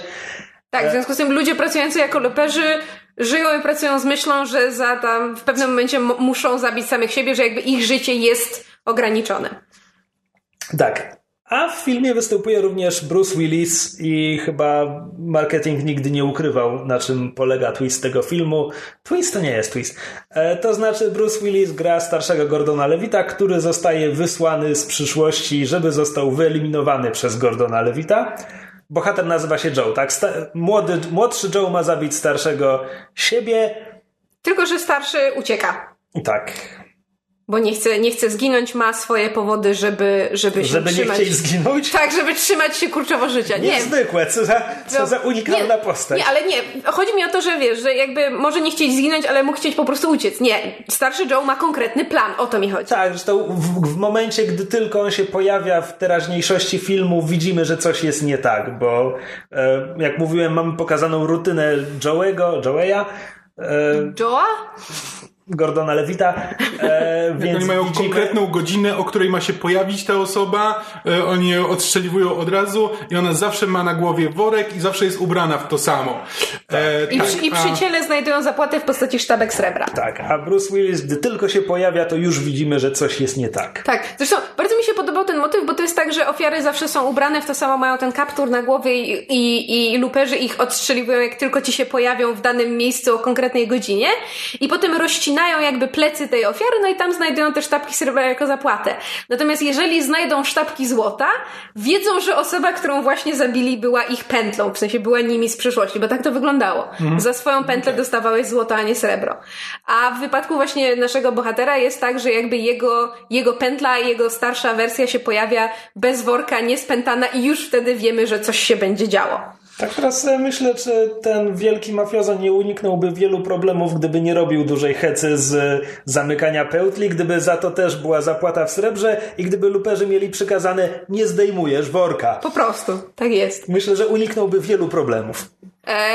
I innym jeszcze dodatkowym elementem tego futurystycznego świata, który widzimy, jest fakt, że Joe w narracji nam mówi, że 10% populacji w, z biegiem czasu e, wypracowało sobie zdolności telekinetyczne. Tak, ale że mają takie... mutacje. Mutacje Tak. mają bezużyteczną telekinezę. Tak, Tak, taką którą mogą obracać, mogą podnieść monetę telekinezą. tak, Jakby, szczątkową tak, telekinezę. I że wszyscy, znaczy to, to w ogóle to jest motyw tego filmu, bo to jest, to jest e, bardzo e, nim mroczna, ale taka ten e, wyblakła wizja przyszłości, w której mamy, mamy podróże w czasie, ale zostały zakazane i tylko stosują je, kryminaliści. Jest telekineza. Ale w sumie taka bardzo słaba i możesz nią robić tylko sztuczki. I jakby to jest takie wszystkie te, takie nadzieje na przyszłość, całe te wszystkie przyszłościowe wizje, które jakby widzimy sprowadzone do tego, że właśnie nic z tego nie wynika i Ale jest tylko brud z- i bieda. Jednym, jednym z moich ulubionych elementów tego i zakładam, że to było specjalnie, to znaczy, bo to miasto przyszłości, ten 2044 rok, nie jest jakoś super futurystyczne, to znaczy jak porównamy z innymi filmami Znaczy, science tam fiction. są takie gigantyczne wieżowce. Tak, i, i ludzie mają takie małe szklane telefoniki, znaczy takie, takie czytniki w ramach No, telefonów. nocą jest oświetlone neonami, jest tam parę skojarzeń z Blade Runnerem. Natomiast tak, bo jakby to, to co mówimy o telekinezie, podróżach w czasie i tak dalej, to jest tak jakby że tak powiem, powiedziane w tekście, a mi bardzo się podobał ten world building, który był tylko obrazem. No właśnie chciałam nawiązać do samochodów, bo strasznie mi się podobało to, że to jest niby ten futurystyczny świat, a z drugiej strony wszyscy jeżdżą zdezolowanymi, starymi, rozpadającymi się samochodami i jedyny futurystyczny element jest taki, że wszystkie mają panele słoneczne na masce. Bo tak poza tym to, to są po prostu to są rzęchy. Wszyscy jeżdżą takimi składanymi samochodami. Znaczy, mi, mi chodziło też o pokazanie tych ulic y, amerykańskiego miasta, które, które są po prostu przeniesione ze współczesnych Indii. To znaczy, tam są koczowiska, ludzie To znaczy, w jak mówisz namiotach. współczesne Indie, a parę dni temu krążył po Facebooku wiralowy filmik z y, przedmieści Los Angeles, gdzie wygląda dokładnie tak samo. To jakby to nie jest to, że tylko w Indiach ludzie mieszkają w koczowiskach, w namiotach na ulicach. Wystarczy pojechać na przedmieście LA, te, których nie pokazują w filmach ani wiadomościach, bo po prostu bezdomni są wszędzie. No tak, w każdym razie zmierzałem do tego, że y, ten poziom world buildingu był dla mnie bardzo wiarygodny, tym bardziej, że widzimy też Chiny tej samej rzeczywistości, które mają się świetnie. Więc to jest po prostu... Tak, to jest nawet taka s- scena, ponieważ główny bohater, młody Joe, uczy się francuskiego. E, i tam rozmawiając, rozmawiając ze swoim szefem, to szef mu mówi, że e, ten, uczysz się chińskiego? Nie, francuskiego. Uczysz się chi- chińskiego, pojedź, pojedź do Chin. Nie, pojadę do Francji. Jestem z przyszłości, pojedź do Chin. E, swoją drogą to jest strasznie, e, że tak powiem, zabawny e, element, dlatego że okazuje się, że Ryan Johnson bardzo chciał właśnie, żeby, żeby nasz główny bohater pojechał do Francji, bo to jest jeszcze tak, nie- zapomnieliśmy wspomnieć, że kiedy zamykasz swoją pętlę, czyli kiedy zabijesz swoją wersję z przyszłości, to kończysz pracę. W sensie przestajesz być luperem, ty, tyle co zarobiłeś to twoje i potem możesz żyć resztę swojego życia do momentu swojej niechybnie nadchodzącej śmierci, robiąc co ci się żywnie podoba, nasz bohater planuje wyjechać do Francji. Ostatecznie wiemy, że ląduje w Chinach. Wiecie dlaczego? Okazuje się, że Ryan Johnson nie miał pieniędzy, żeby ekipa mogła polecieć do Francji, ale z jeden, ich kopro, jeden z ich koproducentów, który był e, z, z, był Chińczykiem i właśnie jakby był z, z jakby mieli chińskie pieniądze i wsparcie na nakręcenie filmu, powiedział, że po prostu zapłaci ekipie za to, żeby pojechali do Szanghaju. I dlatego w ogóle mamy ten chiński wątek. Dlatego bohater się uczy francuskiego, z którego potem, znaczy jakby z tego, że on się uczy francuskiego, nic ostatecznie nie przychodzi, bo po prostu nie mieli pieniędzy, żeby pojechać do E, Francji. w ogóle e, mówimy o tym filmie spoilerowo, zakładam. tak. E, strasznie mi się podobało, jak jest właśnie pokazane, pokazana ta mafia, w której oni uczestniczą, bo po raz pierwszy ja widzę mafię, która jest racjonalna i w sumie taka normalna, bo moment, w którym e, s- e, Joe, e, Joe zostaje przyprowadzony do szefa, bo ukrywa tego swojego przyjaciela. To właśnie, no to szef od razu mówi, że nie mam zamiaru ci łamać palców. Po prostu pogadamy sobie i ty, i ty go wydasz. Jakby, I to nie jest takie, że to, to, to nie jest taka wizja tego mafioza, który jest e, absolutnie żonny krwi i nie da sobie, nie da sobie w kaszę dmuchać, tylko wszyscy do tego tak podchodzą na zasadzie Wiem, że ty teraz zbierasz kasę i możesz zbierać kasę i wiem, że potem pojedziesz i możesz po prostu sobie odejść z tej mafii. To nie jest ta mafia, której jesteś do końca życia i jeśli próbujesz odejść, to cię spróbują zabić. Nie, możesz sobie zarobić. i A z drugiej ale strony- Ten sam człowiek łamie komuś młotkiem palce w tym samym filmie. Nie, nie, nie, ja a jeszcze gdzie nawiązać- indziej szatkują innego gościa żywcem. Znaczy, właśnie, jeżeli mówimy o motywach filmu, bo wspomniałeś o tym, o tym koledze, którego Joe ukrywa, no bo dla tych słuchaczy, którzy nie mieli okazji obejrzeć filmu i nie wiedzą nic o fabule, no to jakby akcja zawiązuje się w taki sposób, że zanim Joe y, trafi na swoją y, wersję z przyszłości, to jego kolega, inny luper, y, ma zamknąć swoją pętlę i tego nie robi. Z różnych powodów pozwala swojej pętli uciec. No i, prawda, zaczyna się ściganie, no bo jakby człowiek z przyszłości nie może się szwendać po, po obecnym mieście, po ówczesnym mieście. No i ten, ten, ten, ten człowiek z tej pętli próbuje, próbuje uciec, już, już biegnie w stronę pociągu, po czym nagle się orientuje, że, e, że ma coś napisane na ręce, to znaczy, że ma blizny w formie układającego się napisu. I my w tym momencie się zaczynamy orientować, że aha, mafia złama, złapała jego e, młodszą wersję i teraz go wykorzystują, żeby go e, złapać. No i myślimy sobie, no dobra, no napisali mu wiadomość, ale widzimy, że ten, ten nasz człowiek z przyszłości ignoruje tę wiadomość i zamierza uciec. A potem zaczynają mu znikać palce. A potem mu znika nos. ale A potem jest- mu znikają kolejne Ta, części ciała. ta scena jest, prostu iście Cronenbergowska Jest, ale jest niesamowita. Jest, znaczy, jest okropne, ale jest jakby jako pomysł i wykonanie jest fantastyczne. Mm. Więc nie byłabym taka skłonna twierdzić, że to jest wreszcie normalna nie, mafia. Ja nie, mówię, że, ja nie mówię, że oni są łagodni czy potulni, ale to nie jest tak, że oni cię zabijają za wszystko i w ogóle ci nie wysłuchają w ogóle, co masz do powiedzenia, tylko możesz z nimi porozmawiać, możesz od nich odejść. Oni to traktują jako biznes, no. I owszem, muszą kogoś zabić, bo to jest mafia. Jeśli, jeśli próbujesz ich zdradzić, to, to za to zapłacisz. Ale też z drugiej strony jakby nie będą cię ścigać i mordować tylko po, jeśli mogą za to, jeśli mogą ci zapłacić na przykład. E, czy po prostu jest wiele filmów, w których po prostu myślisz sobie na zasadzie gdyby tylko ten mafiozo wykazał trochę racjonalności i nie sprowadził bohatera do poziomu, w którym po prostu on nie ma wyboru i musi wszystkich pozabijać, to to by się wszystko skończyło, wiesz, po pięciu minutach. I jakby tutaj mamy ten, ten poziom, gdzie jakby i ten główny szef, jakby widzę, że no, on, on to po prostu prowadzi jak brutalny interes. No. Którego zresztą tego szefa gra Jeff Daniels, który jak się śmieliśmy gra Jeffa Bridgesa Tak. w skołtunionej Tak, wielkiej sobie brodzie. jakby go zamienić na Jeffa Bridgesa. Znaczy, gdyby w tym momencie, gdyby po drodze, odkąd e, po raz pierwszy widzieliśmy Lupera, Ryan Johnson wypuścił nową wersję, w którym zastąpił we wszystkich scenach Jeffa Danielsa Jeffem Bridgesem, to bym sobie nawet nie przypomniał, że Jeff Daniels grał w tym filmie i że coś jest nie tak. Znaczy myśmy w ogóle w trakcie oglądania tego filmu mieli kilka reakcji pod tytułem o, zapomniałam, że ta osoba tutaj gra. E, bo mamy w jednej z mniejszych ról mamy Piper Perabo jako egzotyczną tancerkę slash prostytutkę, która pracuje w, w klubie, którego właścicielem jest właśnie ten szef mafii i Joe się w niej znaczy kocha, no jakby no mają ze sobą stosunki. Jest do niej przywiązany. stosunki. E, I z, z żeńskich ról jest również Emily Blunt, która się pojawia w tak naprawdę drugiej połowie filmu.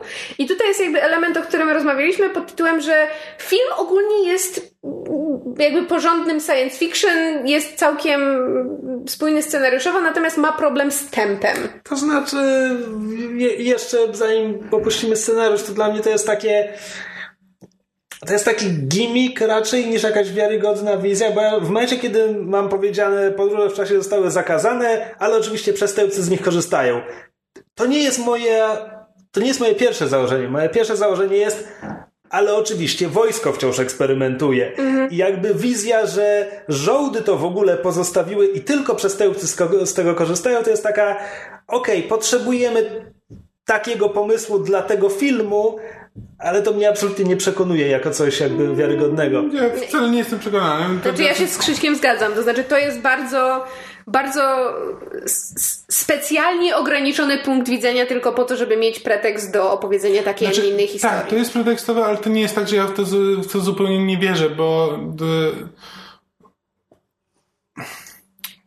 Znaczy, e, ja rozumiem, że nie wiem, że wojsko może po cichu na, eksperymentować. Przy czym też film nie mówi, że tego nie robi. Jakby my nie wiemy, co się dzieje jakby za kulisami. Jest po prostu powiedziane, że jest e, absolutnie nielegalne e, i że nie wolno tego robić. Jakby film nam nie... I to jest jakby... I mamy to powiedziane z ust bohatera, który jakby, no to jest wszystko, co on wie o tym świecie. Też Więc po pierwsze to może się wciąż, e, może się wciąż dziać i też jakby jestem gotów uwierzyć, że no to nie jest coś, co... E, w, rządy by się chciały bawić, co łatwiej by było tak naprawdę e, zakazać niż, e, niż kombinować, bo po prostu byłoby to bardzo kontrowersyjne. No ale dobra, nie wchodźmy w to, czy to jest ten, czy ten nie, nie, nie ma sensu nad tym deliberować. Znaczy ja, ja w to ja to akurat kupuję, a nawet jeśli ktoś tego nie kupuje, to tak naprawdę no to, to co nam mówi film, to nie znaczy, że to jest wszystko, że nie wiemy, co się dzieje oprócz tego. Dobrze. No ale jakby film dzieli się na nie wiem, połowy, trzy części. W każdym razie na, na początku właśnie poznajemy e, modus operandi Joe, poznajemy ten świat, poznajemy to, jak działa ta organizacja. No i wtedy e, przychodzi moment, kiedy e, Joe przyszłości, starszy Joe się pojawia e, w życiu swojego młodszego odpowiednika. No i zaczynają się problemy, ponieważ on ucieka, on ma swój plan, on chce bardzo uratować swoją e, żonę i w wyniku tego e, stwierdza, że zabije w przyszłości, w czasach, z których pochodzi starszy Joe, jest jakiś taki super tajny, wielki mafia boss, nazywa się The Rainmaker, który właśnie e, przeprowadza czystki, to znaczy właśnie zamyka wszystkie te pętle, robi wielkie porządki, jest, nikt nie wie jak on wygląda, wszyscy się go boją i krążą o nim wie, wielkie legendy.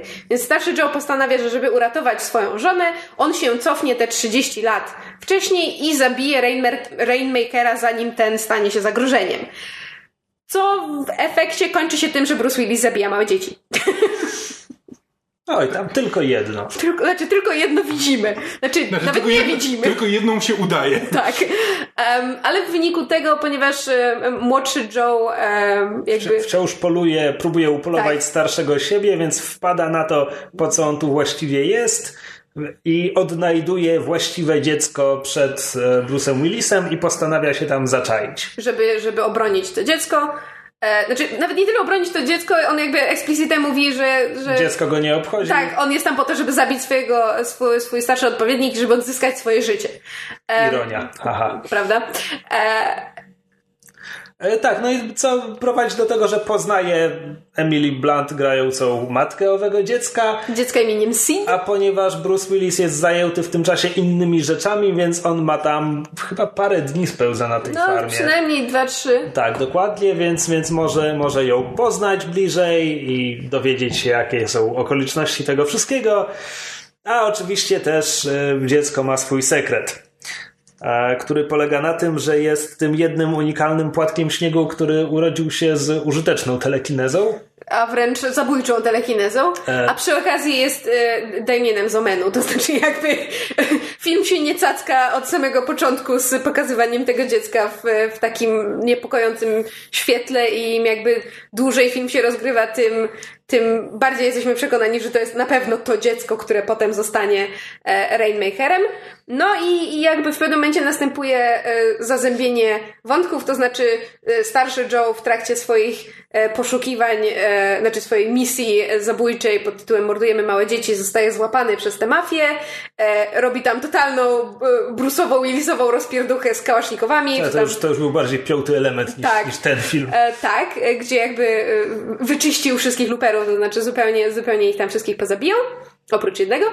E, no i potem właśnie zmierza w stronę farmy, gdzie e, w międzyczasie rozgrywał się wątek Joe i on się chyba nazywał Sarah, ta, ta postać Emily Blunt i, i Sida, tego chłopca. I to jest właśnie ten, znaczy ten moment, kiedy Joe trafia na farmę, młodszy Joe trafia na farmę i zaczynamy poznawać razem z nim Sarah i, i się dowiadujemy o tym dziecku i wnikamy bardziej w ten wątek, to jest moment, kiedy siada napięcie, bo jakby to, że tam gdzieś obok się rozgrywa wątek tego starszego Joe i Bruce Willis chodzi i zabija dzieci, a potem rozstrzeliwuje mafię, to są jakby dosłownie pojedyncze scenki, tego jest mało. Natomiast sam wątek na farmie, mimo że moim zdaniem jest fajny, to znaczy jest dobrze zagrany, całkiem sensownie e, jakby nakręcony i pokazany, pokazany, to mimo wszystko po tym początku, gdzie mieliśmy to takie właśnie zawiązanie akcji, pokazanie tego, jak operują ci luperzy, tej rutyny Joe, to jakoś to się trochę rozłazi. No i potem mamy wielki kulminacyjny finał, kiedy, kiedy starszy Joe i młodszy Joe i, i Sarah i Sid są w jednym miejscu w jednym czasie. No i dochodzi do wielkiej konfrontacji. Nie wiadomo, co się stanie, po czym nasz główny bohater podejmuje, e, w sensie Joe młodszy, podejmuje e, kluczową decyzję, ponieważ rozumie, na czym polega paradoks pętli. I ja jakby. To jest, to jest sprytne rozwiązanie y, jakby zamysłu fabularnego i bardzo mi się podoba właśnie to takie to, ta puenta na koniec, że Joe od początku był człowiekiem, który wiedział, że jego życie ma time limit, że jego życie jest ograniczone.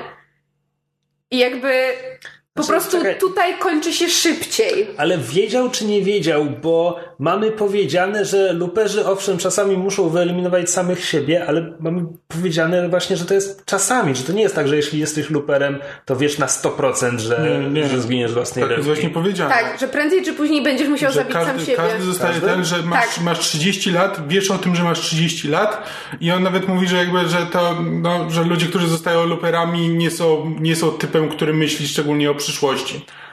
Mam wrażenie, że kiedy on opowiadał o te, tej mafii przyszłości, to tam była mowa o tym, że ta mafia czasem decyduje, że żeby posprzątać i wyeliminować Nie, to- byłego lupera. Nie, to, nie, ale to, nie, to było o Rain... Czekaj, nie. Nie, bo oby- młody Joe nie wie o Rainmakerze. No tak, tak, nie, filmu. myślałem, że mówisz o tym, że Rainmaker po prostu postanowił zamknąć wszystkie naraz, niezależnie od tego, czy minęło 30 lat. E, No dobrze, ale inaczej. W momencie, kiedy starszy Joe się pojawia i młodszy go widzi, pomijając, że nie udaje mu się go zabić i starszy Joe ucieka, no to w momencie, kiedy widzi swoją pętlę, to wie, że jakby w którymś z tych alternatywnych uniwersów, e, prawda, tych, tych równoległych linii czasowych jego życie było, miało, miało time limit. I mi się w sumie podoba ta taka właśnie puenta pod tytułem, że że on stwierdza, że w takim razie, żeby przerwać tę pętlę, to po prostu musi zakończyć swoje życie szybciej. I to jest jakby, owszem, to jest gimmick z tą podróżą w czasie i ja nadal jestem jakby on defense, jeśli chodzi o to, jak to jest rozegrane, natomiast puenta filmu, rozwiązanie problemu jest moim zdaniem fajne. Kwestia tego, jaki to rzeczywisty będzie miał wpływ na, na Sida jako chłopca i czy on rzeczywiście wyrośnie jako, wyrośnie na tego Rainmakera, jest strasznie, znaczy w sumie po macoszemu potra- potraktowana jest, jest, jest w sumie nieistotna i drugorzędna. Właśnie chciałem powiedzieć, że jakby dla mnie kluczową sceną, jakby, którą jakby miałem wrażenie, że została wymyślona, nie wiem, jako pierwsza i wokół niej został budowany cały film, to jest bardziej ta konfrontacja młodego Joe'a ze starym Joe'em w Dinerze, jakby ta rozmowa, bo to jest jakby, to jest ten motyw, który e, nam pokazuje, że jak, em, że te po- podróże w czasie i cały ten wątek looperów, no to jest jakby e, pokazuje nam jako taką metaforę tego pożyczania, pożyczania czasu z przyszłości, że jakby, że mamy młodego Joe, który e, jakby wie, że umrze, jakby dla niego stary Joe jest zupełnie innym człowiekiem. To nie jest on w przyszłości. To jest po prostu, to jest jakaś, jakiś człowiek, który żyje sobie w przyszłości i po prostu ma jego imię, a on ma teraz swoje życie tu i teraz. I będzie go bronić za wszelką cenę. Tak, nawet za cenę swojej przyszłości. E, I to jest jakby, i to jest ten taki, to jest ten taki motyw, który ma jakby połączyć... To by wręcz sugerowało, że Joe nie ma prawa przeżyć tego filmu. To znaczy jakby, bo on myśli tak krótkoterminowo, że jakby on nie jest w stanie zobaczyć własnej przyszłości, w sensie jakby wręcz ją Tak, on, ignoruje. jakby, on nie bez powodu jest, e, jest narkomanem. Jakby on jest, jakby to ma nam pokazać, że on jest po prostu krótkowzroczny i jakby ci luperzy są, są jakby taką metaforą Nihiliści. tak, nihilistycznego młodego człowieka, który na zasadzie, że no, żyje YOLO tu i teraz e, e, i tyle. A w, potem młodszy, starszy Bruce Willis jest tym, który widzi błędy swojej przeszłości i zrobiłby wszystko, żeby je naprawić i jakoś próbuje je naprawić, ale nie jest, nie jest w stanie, no już jest na to za późno. E, I poniekąd jakby o tym jest ten film, a cała reszta jakby intrygi, science fiction, telekinezy, mafii i tak dalej jest obudowana wokół tego pomysłu. Znaczy, Sid jest w to w jakiś sposób, e, przepraszam jeszcze, że ci Krzysiu przerwę, E, Sid jest w jakiś sposób w to wplątany, no bo jakby mamy, e, mamy wyciągane paralele pomiędzy młodszym Joe a, a Sidem, oni tam kilkukrotnie w trakcie filmu rozmawiają, jakby widzimy, że, że film nam tam sugeruje, że ich losy są jakby, są, Podobne. tak, podobne, są jakby analogiczne do siebie i jakby właśnie decyzja, e, którą podejmuje Joe polega na tym, że jakby że- on daje Sidowi szansę, prawda, że, że, że Sid, że, znaczy, nie wiem na ile on wierzy, że Sid rzeczywiście ma szansę wyrosnąć na dobrego człowieka, e, bo dla mnie z kolei mówiłeś o bardzo kluczowych momentach. Teraz sobie zdałam sprawę z tego, że tak bardzo jak mi się podoba scena, w której em, młodszy Joe, że tak powiem, popełnia samobójstwo, żeby usunąć z, ze scenariusza e, starszego Joe. Dla mnie kluczowa jest scena, e, znaczy ona robi wrażenie też pod względem efektów specjalnych, scena, w której Sid e, dostaje amoku i, i, i ma zabić starszego Joe i niechcący swoją mamę i moment, w którym matka jest go w stanie uspokoić i, i jakby powstrzymać od od zabicia niechcący, zwłaszcza, że widzieliśmy już wcześniej, że, że był w stanie zabić niechcący i jakby nic nie było w stanie go powstrzymać. I dla mnie, bo film jakby próbuje zadawać właśnie to pytanie, to jest też ten, mam wrażenie, to jest ten, ten moralny dylemat Sary, która się zastanawia, czy ona jest przekonana, że jeżeli ona będzie przy Sidzie i będzie go wychowywać, to on, mimo tego, że ma tę strasznie zabójczą telekinezę, nad którą nie panuje, to że ona go będzie w stanie wychować na dobrego człowieka, który wykorzysta te umiejętności dla dobra. I dla mnie ta scena jest o tyle kluczowa, że właśnie jest chyba tą sugestią, że, że chyba Sara miała rację. Znaczy, jakby wątek Sida to w ogóle jest e, wątek, e, czy gdybyśmy mogli się cofnąć w czasie, to czy mamy się wrócić i zabić Hitlera? No to jest tak. jakby, to jest mniej więcej na tej zasadzie, czy jakby, czy mamy, e, czy możemy, czy mamy w ogóle moralne prawo, wiedząc co będzie później, wrócić do przeszłości, zabić Hitlera, kiedy był, nie wiem, dzieckiem czy młodym człowiekiem, a może właśnie jest ta druga droga. Przecież no to, to jakby to nie jest dla mnie najciekawszy wątek tego filmu. Nie, no, ale bo to jest- to jest po prostu kluczowa scena z to, to jest widzenia- standardowy motyw dla science fiction i dla podróży w czasie. Na zasadzie, wiesz, no... Yy, to ja go zabiję. Nie, nie zabiję go. Może być, to, przyszłość nie jest, nie jest w- Przesądzona, tak. przesądzona. Możemy to zmienić jeszcze. To jakby to, to jest standardowy motyw e, sci-fi podróży w czasie. Jakby dla mnie właśnie najciekawszy, najciekawszy, naj, najciekawszym motywem tego filmu no to właśnie było to, to, to o czym mówiłem, te, te, Konfrontacja starego i młodego. tak, że jakby to, to czego, jakby jak patrzysz na swoje życie po latach, a jak patrzysz na nie w, w chwili obecnej. No rzeczywiście ciekawe. Krzysiu, chcesz coś dodać? Nie, właśnie zaciąłem po prostu, bo nazwałeś młodego Joe'ego krótkowzrocznym, a dla mnie najbardziej krótkowzroczni w tym filmie byli ci mafiozi z przyszłości, którzy ustawili cały ten system looperów i zrobili celebrę z tego, że kiedyś musisz domknąć własną pełtlę. Przecież gdyby oni wysłali takiego loopera, żeby go zabił inny looper, uniknęliby wszystkich problemów. Przecież oni wiedzą, kto dokona morderstwa, bo wysyłają im specjalnie zapłatę w złodzie. Czemu oni to robią? To tak bardzo nie ma sensu. Znaczy, To oni się proszą o problemy. Coś w tym jest. Znaczy, d- nie no, no bo to jest kwestia tego. Znaczy, do, zakładając, że y, muszą tych luperów zabić w którymś momencie. No. Znaczy, to, to jest inna kwestia. Czemu czy- nie bierzesz muszą? lupera B, żeby zabił lupera A?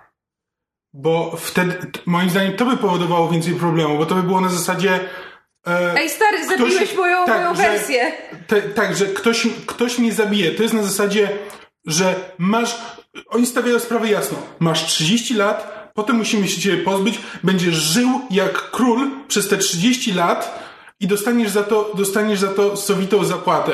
A na zasadzie, jeśli to jest po prostu, jeśli oni by to, nie wiem, ukrywali przed nimi i ktoś by się w którymś momencie zorientował, to moim zdaniem to by spowodowało więcej problemów niż ten. Bo jakby ci wszyscy ludzie nie są pokazani, oni nie mają z tym problemów. No To nie nie, jest- masz dwa przykłady ludzi, którzy mają z tym. Znaczy, no, nieważne, dobra. Ale wcześniej masz z kolei pokazany przypadek takiego, który zamknął swoją pętlę bez żadnego problemu i potem jakby wręcz, wiesz, podchodzi do swoich kumpli i mówi, to co, yy, świętujemy. No i wszyscy idą do klubu tańczyć, pić i, i się dobrze bawić, więc to jakby jest, znaczy film też mówi poprzez pokazanie nam, poprzez opowiedzenie nam e, historii młodszego Joe, to znaczy wiemy, że on był dzieciakiem z ulicy, któremu, to jest dwu czy trzykrotnie w filmie powiedziane, że dzieciakiem z ulicy bez przyszłości, któremu ktoś włożył pistolet do ręki i pokazał i, i dał mu własne życie, pokazał jak żyć, pokazał jak wyjść na swoje. Więc jakby film sugeruje, że mo- większość tych luperów to są ludzie bez Tak, perspektywy. bo moim zdaniem to, o czym ty mówisz, to jest e, alternatywna wersja tego filmu, w którym właśnie e, twistem jest to, że Looper się dowiaduje w którymś momencie, że zostanie, że oni wysyłają też ciebie po, i w pewnym momencie, jak już nie jesteś im potrzebny, to oni wysyłają ciebie w przyszłość i się musisz zabić, i że Looperzy zabijają sami siebie i on się orientuje, znajd, e, Znaczy tak, to jest trochę inny film. tak, odkrywa te tajemnice i się mści, albo próbuje to w ten. To nie musiałby być twist, równie dobrze mogliby o tym wiedzieć w dalszym ciągu. Po prostu jeśli nie musisz sam zabić siebie, Nie, no tak, tylko to że to jest. eliminuje dużo problemów psychologicznych. Znaczy, to, to jest. Znaczy, bo to, to jest tak, że. Chodzi mi o to, że ich dział HR powinien nad tym popracować. No. Znaczy, tak, tylko że to jest jakby kwestia tego, że oni dostają jakby większą zapłatę za to, że oni się. że jakby w momencie, kiedy giniesz, to jakby. Masz, masz ten taki em, element, który ma ci, em, ma cię obłaskawić. Że owszem, zginiesz, ale patrz, ile za to w tym momencie dostałeś. E, ile z tego masz w tym momencie. E, gdyby to robił ktoś inny, to jakby nie masz tego, nie masz tego momentu właśnie obłaskawiającego. To po prostu ktoś cię zabija i ty nic z tego nie masz. E, Nie, po prostu, ja się po prostu zastanawiam nad bzdurami, bo tak absolutnie szczerze, to jest to trzeci z czterech filmów Ryana Johnsona, gdzie nie obchodzą mnie te postaci i, i zastanawiam się nad różnymi rzeczami, żeby, żeby się czymś zająć. nie, że zupełnie nie miałem ten. E, ja akurat. Ja mam trochę jak z, z ostatnim Jedi. Znaczy, obejrzawszy ten film po raz drugi, e, zdecydowanie bardziej mi się podobał niż, niż kiedy oglądałem po raz pierwszy. Bo jakby A, oglądałem, no właśnie, ja pamię- widziałem go po raz pierwszy dzisiaj. Tak, ja- ja go widziałem po raz drugi i jakby właśnie miałem takie... Po pierwszym seansie miałem wrażenie, że to no, in- interesujące science fiction, ale, ale to tyle. I y, zupełnie... Dopiero teraz jakby, znając resztę filmów Ryana Johnsona, y, już tam sobie po drodze przypominając, co tam dalej ma być i do czego to prowadzi, y, zupełnie na to inaczej, zupełnie na to inaczej patrzyłem. Nie jest to do tego stopnia, co na przykład właśnie przy ostatnim Jedi, gdzie przez trzy godziny siedzieliśmy i szukaliśmy nawiązań w tym filmie. To nie, nie chwyciło mnie aż tak, ale, ale miałem zdecydowanie bardziej pozytywną opinię. Ale to właśnie, no to skoro, jeste, skoro przy tym jesteśmy, to też czas byłby zamknąć ten etap tego klubu filmowego i jakieś e, wnioski o samym Ryanie Johnsonie e, i jego, jego twórczości, no bo w tym momencie obejrzeliśmy prawie wszystko, co nakręcił. Ciekawy człowiek. Znaczy, e, ja uważam, że to nie jest najlepszy reżyser, jakiego znam, Ale jest Ale- strasznie ciekawy. jest bardzo ciekawy i bardzo szanuję to, że po prostu y, jest to słowo brzmi strasznie pretensjonalnie, ale taki bezkompromisowy.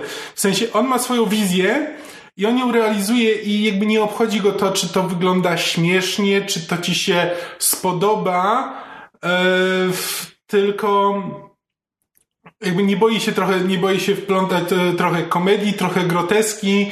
E, I te filmy nie mają takiego typowego klimatu. To, to są tak jakby przy ostatnim Jedi, że to jest typowy, nie wiem, czy to jest typowy film akcji, typowe science fiction, e, jakby i trzyma się pewnej konwencji. Jakby on bierze pewną konwencję i przedstawia, go, przedstawia ją w bardzo typowy dla siebie sposób. Znaczy tak, to jest mam wrażenie twórca, który właśnie, którego, e, tak mi się skojarzyło a propos Gwiezdnych Wojen, mam wrażenie, że to jest twórca, któremu gdyby dać wolną rękę i potem dawać mu robić pojedyncze filmy z różnych y, istniejących franczyz albo gatunków, albo jakby właśnie konwencji, to on by dawał bardzo ciekawy, inny punkt widzenia. Bo jakby, bo tak zaczęłam się zastanawiać, czy, czy byłabym w stanie nazwać Ryana Johnsona twórcą jakby takim autorskim, w sensie jakby, nie wiem, tak jak, tak jak żeśmy no, braci Bloom porównywali to znaczy, do, do Wesa Andersona. Jest ileś różnych definicji, ale jedną z podstawowych jest, że jeśli ktoś pisze sobie sam scenariusz i reżyseruje, to tak, jest autorem filmu. Tak, ale chodzi mi, znaczy jakby ponieważ dla mnie jakby kino autorskie oznacza też bardzo specyficzną Jakiś styl. Tak? Styl, klimat, znaczy, tak, to nie jest tak, że ja, wizję, jakbym obejrzał Lupera nie wiedząc, że jest Ryana Prawda? Johnsona, to bym się tego prawdopodobnie nie domyślił. No właśnie o mi chodzi, że jakby wszystkie trzy jakby Jak oglądasz filmy... film Wesa Andersona, to, wiesz. to nawet jeśli ci nikt nie powie, to będziesz wiedział, że to jest film Wesa Andersona. Tak, jak nie wiem, jak ja mniej więcej jestem w stanie, nawet filmy Nila Jordana, który jest mało, mało znanym, mało charakterystycznym reżyserem, jestem w stanie stwierdzić, że wszystkie jego filmy, które do tej pory widziałam, mają bardzo podobny klimat. A u Ryana Johnsona nie mam tego wrażenia. To znaczy, biorąc pod uwagę, że jego filmografia jest dość ograniczona i w tym momencie widzieliśmy wszystko poza wszystko... krótkometrażówkami i czterema odcinkami seriali, które wyreżyserował. Tak, więc w tym momencie widzieliśmy wszystkie jego pełnometrażowe filmy i jesteśmy w stanie jakby objąć całość jego dorobku. To nie jestem w stanie powiedzieć, że on jest jakby właśnie charakterystycznym twórcą, mhm. natomiast jest rzeczywiście znaczy, autorskim. Mhm. Robi to, co chce. Jest też jeszcze jeden taki aspekt jego twórczości, że to nie jest, to nie jest twórca mistrzowski, to nie jest tak jak, nie wiem, uznaje się, że Stephen King jest mistrzem horroru, że po prostu opanował jakąś konwencję do, e, czy nawet, czy nawet jeśli mamy twórców, czy nie wiem, Steven Spielberg, który po prostu, no jeśli bierze film, to, e, to wyciska z tego gatunku, co się da, jakby zna konwencję, e, rozumie i, e, i doprowadza ją do perfekcyjnej formy. E, jakby jego filmy są pełne błędów, niedociągnięć, e, rzeczy, które można by było zrobić lepiej. Natomiast one są bardzo, one są dobrą inspiracją dla twórców. Jeżeli ktoś chce tworzyć filmy, to myślę, że filmy Ryana Johnsona są świetną inspiracją, bo on po prostu bierze konwencję i robi z nią coś innego. Więc to jest po prostu dobra inspiracja do tego, żeby pobudzić trochę wyobraźnię tego, czym może być pewna konwencja, że mm. można zrobić film film właśnie noir w liceum i to jest jakby, to, to jest pomysł i on, i to nie jest to, że okay. to, to, ten film noir w liceum to jest idealna forma tego, co można było z nim zrobić, ale nikt wcześniej tego nie zrobił. Zrobił to dopiero Ryan Johnson. Okej, okay, czekaj, ale no bo przed chwilą powiedziałeś o Luperze, że bierze na temat te podróże w czasie i masz pytanie, czy zabić Hitlera jak jest dzieckiem. Gdzie tu jest to coś nowego z konwencją podróży w czasie? Bo trochę nie rozumiem teraz. Mm, znaczy, mówię, to, to zabić Hitlera dla mnie było jakby zupełnie pobocznym wątkiem, który jakby został dobudowany do filmu. Dla mnie jakby ciekawsze było to, że e, jakby wykorzystał te wątki podróży w czasie do, e, do przedstawienia jakby pewnego jakby osobistego konfliktu, jakby z jednostki i do, do tego konfliktu wewnętrznego na temat, na temat życia chwilą i myślenia o swojej przyszłości, czy e, żałowania przeszłości i tak dalej. No to są jakby, to, to jest wątek, który e, jakby jak go widzę, to jest dla mnie oczywiste, że w sumie coś takiego powinno być, ale e, że, że, że to jest oczywiste, jak patrzymy na, e, na motyw podróży w czasie i konfrontacji osoby ze swoją przyszłą wersją. Ale prawdę mówiąc, w filmie tego nie widziałem. To jest trochę tak, że no, prawdopodobnie wierzę, że w, w różnych opowiadaniach gdzieś to już się pojawiło. Ale w filmie tego nie widziałem. Okej, okay. nie przekonałeś mnie, ale rozumiem argument. Że wiesz, no jakby ostatni Jedi też to nie jest tak, że to jest zupełnie e, zupełnie zrobił coś nowego z konwencją Gwiezdnych Wojen. To są wciąż Gwiezdne Wojny. Wciąż y, trzymające się, y, trzymające się tego, czym powinny być Gwiezdne Wojny, ale nadające im jakiś nowy kierunek.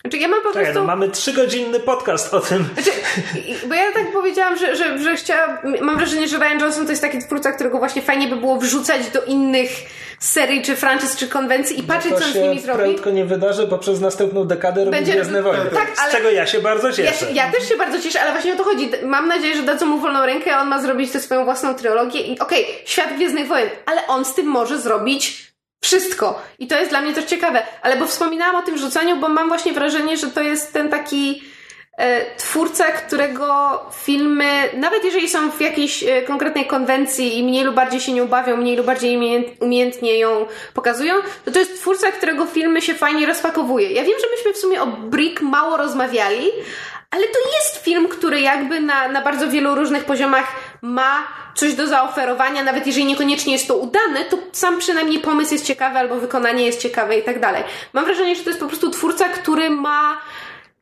nawet jeżeli nie zawsze udane czy dopracowane w szczegółach, to ciekawe i takie Także jakby wy, wy, spójne wizje. To znaczy on ma tak, jakby wyznacza pomysł, jakiś kierunek, jakiś nowy, nowy kierunek w ramach gatunku, który nie jest zupełnie czymś innym, nie jest kompletnym przebudowaniem, kompletną rewolucją, ale ma pomysł na ewolucję tego gatunku, w, który, w którą Ja stronę nawet, mógłby nawet pójść. nie o to mi chodziło, bo ja, na, ja, ja mu nie, jakoś nie chcę przypisywać takich, wiesz, wielkich, wizjonerskich em, e, skłonności czy umiejętności. Bardziej mi chodzi o to, że ja mam wrażenie, że to jest twórca, który, biorąc pod uwagę, że Last Jedi jest pierwszym filmem, którego nie napisał, a który reżyseruje, bo wszystkie pozostałe filmy... On napisał, Napisał? Last Jedi. Tak. Tak? Fuck me! To okej, let me rephrase that. Biorąc pod uwagę, że napisał i wyreżyserował wszystkie filmy w swojej e, karierze, to jest to twórca, który nie robi filmu, jeżeli nie ma czegoś do powiedzenia. I to jest właśnie, dlatego, dla, dlatego dl- dla mnie Ryan Johnson jest ciekawym twórcą, bo mam wrażenie, że w każdym filmie, nieważne jak e, ciekawa, nowatorska, mm, specyficzna byłaby otoczka, w każdym filmie czuję, że twórca miał coś konkretnego do powiedzenia, że to nie jest to, że on zrobił film, bo ktoś mu zapłacił, bo e, miał właśnie ciekawy gimmick, tak jak na przykład z tymi podróżami w czasie i stwierdził, no dobra, to do tego dokoptuję całą resztę, e, nie wiem, świata ideologii. Mam wrażenie, że to jest twórca, który stwierdza, o, chciałbym opowiedzieć historię o właśnie konfrontowaniu się ze swoim, ze, ze- swoją przeszłością Tak, i, i jak mógłbym to zrobić? ciekawie. Tak, Tak. mógłbym to zrobić w ramach science fiction. Tak, albo na krzyczy, że przykład- to będzie autentyczna, fizyczna konfrontacja. Tak, albo na przykład ma pomysł pod tytułem Chciałbym opowiedzieć film o porażkach, o, o tym, jak sobie radzić z porażką, jak wyciągać z niej lekcje. Ostatni Jedi. Jakby Tak, mam to- wrażenie, że to jest twórca, który Tak, i to prostu... nie musi być idealnie. To, to Tak. nie jest idealnie wykonane, to nie jest, to nie jest najlepszy reżyser, jakiego w życiu widziałem, najlepszy twórca, ale po prostu tak, ale widać, że za tym zawsze stoi jakaś myśl, że to nie jest tylko, tylko po to, żeby opowiedzieć tę samą historię, tylko że z innymi postaciami, tylko widać, widać, że za wszystkim, co robi, stoi pewna myśl i jakaś, jakaś e, intencja autora. Więc tym bardziej jestem... Uważam, że to nie był zmarnowany czas i, i, i fajnie było te filmy obejrzeć i tym bardziej się czes, czeszę. Wow, jakie ja mam dzisiaj problemy z wypowiedziami.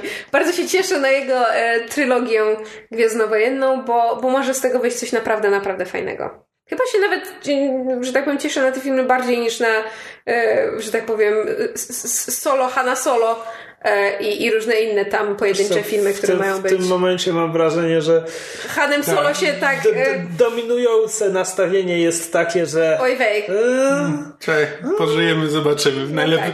Najbardziej optymistyczne w tym momencie to jest takie, dajcie temu szansę.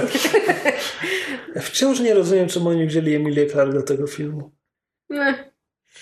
Jakby w Gwiezdnych Wojnach zawsze celują w nieopatrzone twarze, a to jakby występuje w najpopularniejszym serialu telewizyjnym na świecie, a do tego nie jest szczególnie dobrą aktorką.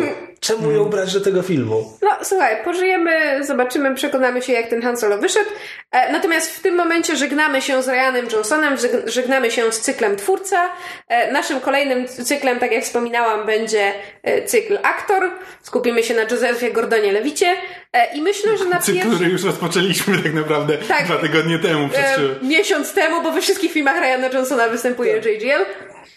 No tak, Nie wyolbrzymiajmy. ale myślę tutaj, ty, myślę tutaj tylko i wyłącznie o Bricku, no bo jakby Brick to jest film, w którym Joseph Gordon-Levitt gra główną rolę, teraz Looper, w którym też gra główną rolę, a potem przyjrzymy się kolejnym jego rolom i Tak, spróbujemy żeby było śmieszniej, wnioski. wszystkie cykle nam się w tym, w tym, e, że tak powiem, w tym sezonie zazębiają, dlatego że Looper też będzie pasował do naszego trzeciego cyklu, który tak. przyjdzie za parę miesięcy, to znaczy cyklu e, pre, predestynacja versus e, uncertainty, znaczy versus niepewność. Em, tak, Czy, czy sami decydujemy o własnych losach, czy los jest z góry spisany. I tak, to, to Looper, Looper też o tym mówi. E, Natomiast następnym filmem, tym, którym rozpoczynamy cykl JGL-a, myślę, że będzie e, 500 Days of Summer, czyli polski tytuł. Oj, 500 dni miłości? 500 dni miłości, chyba tak. Dobra, bo ten odcinek ma już więcej zakończeń niż Ostatni Jedi. Ha, ha, ha.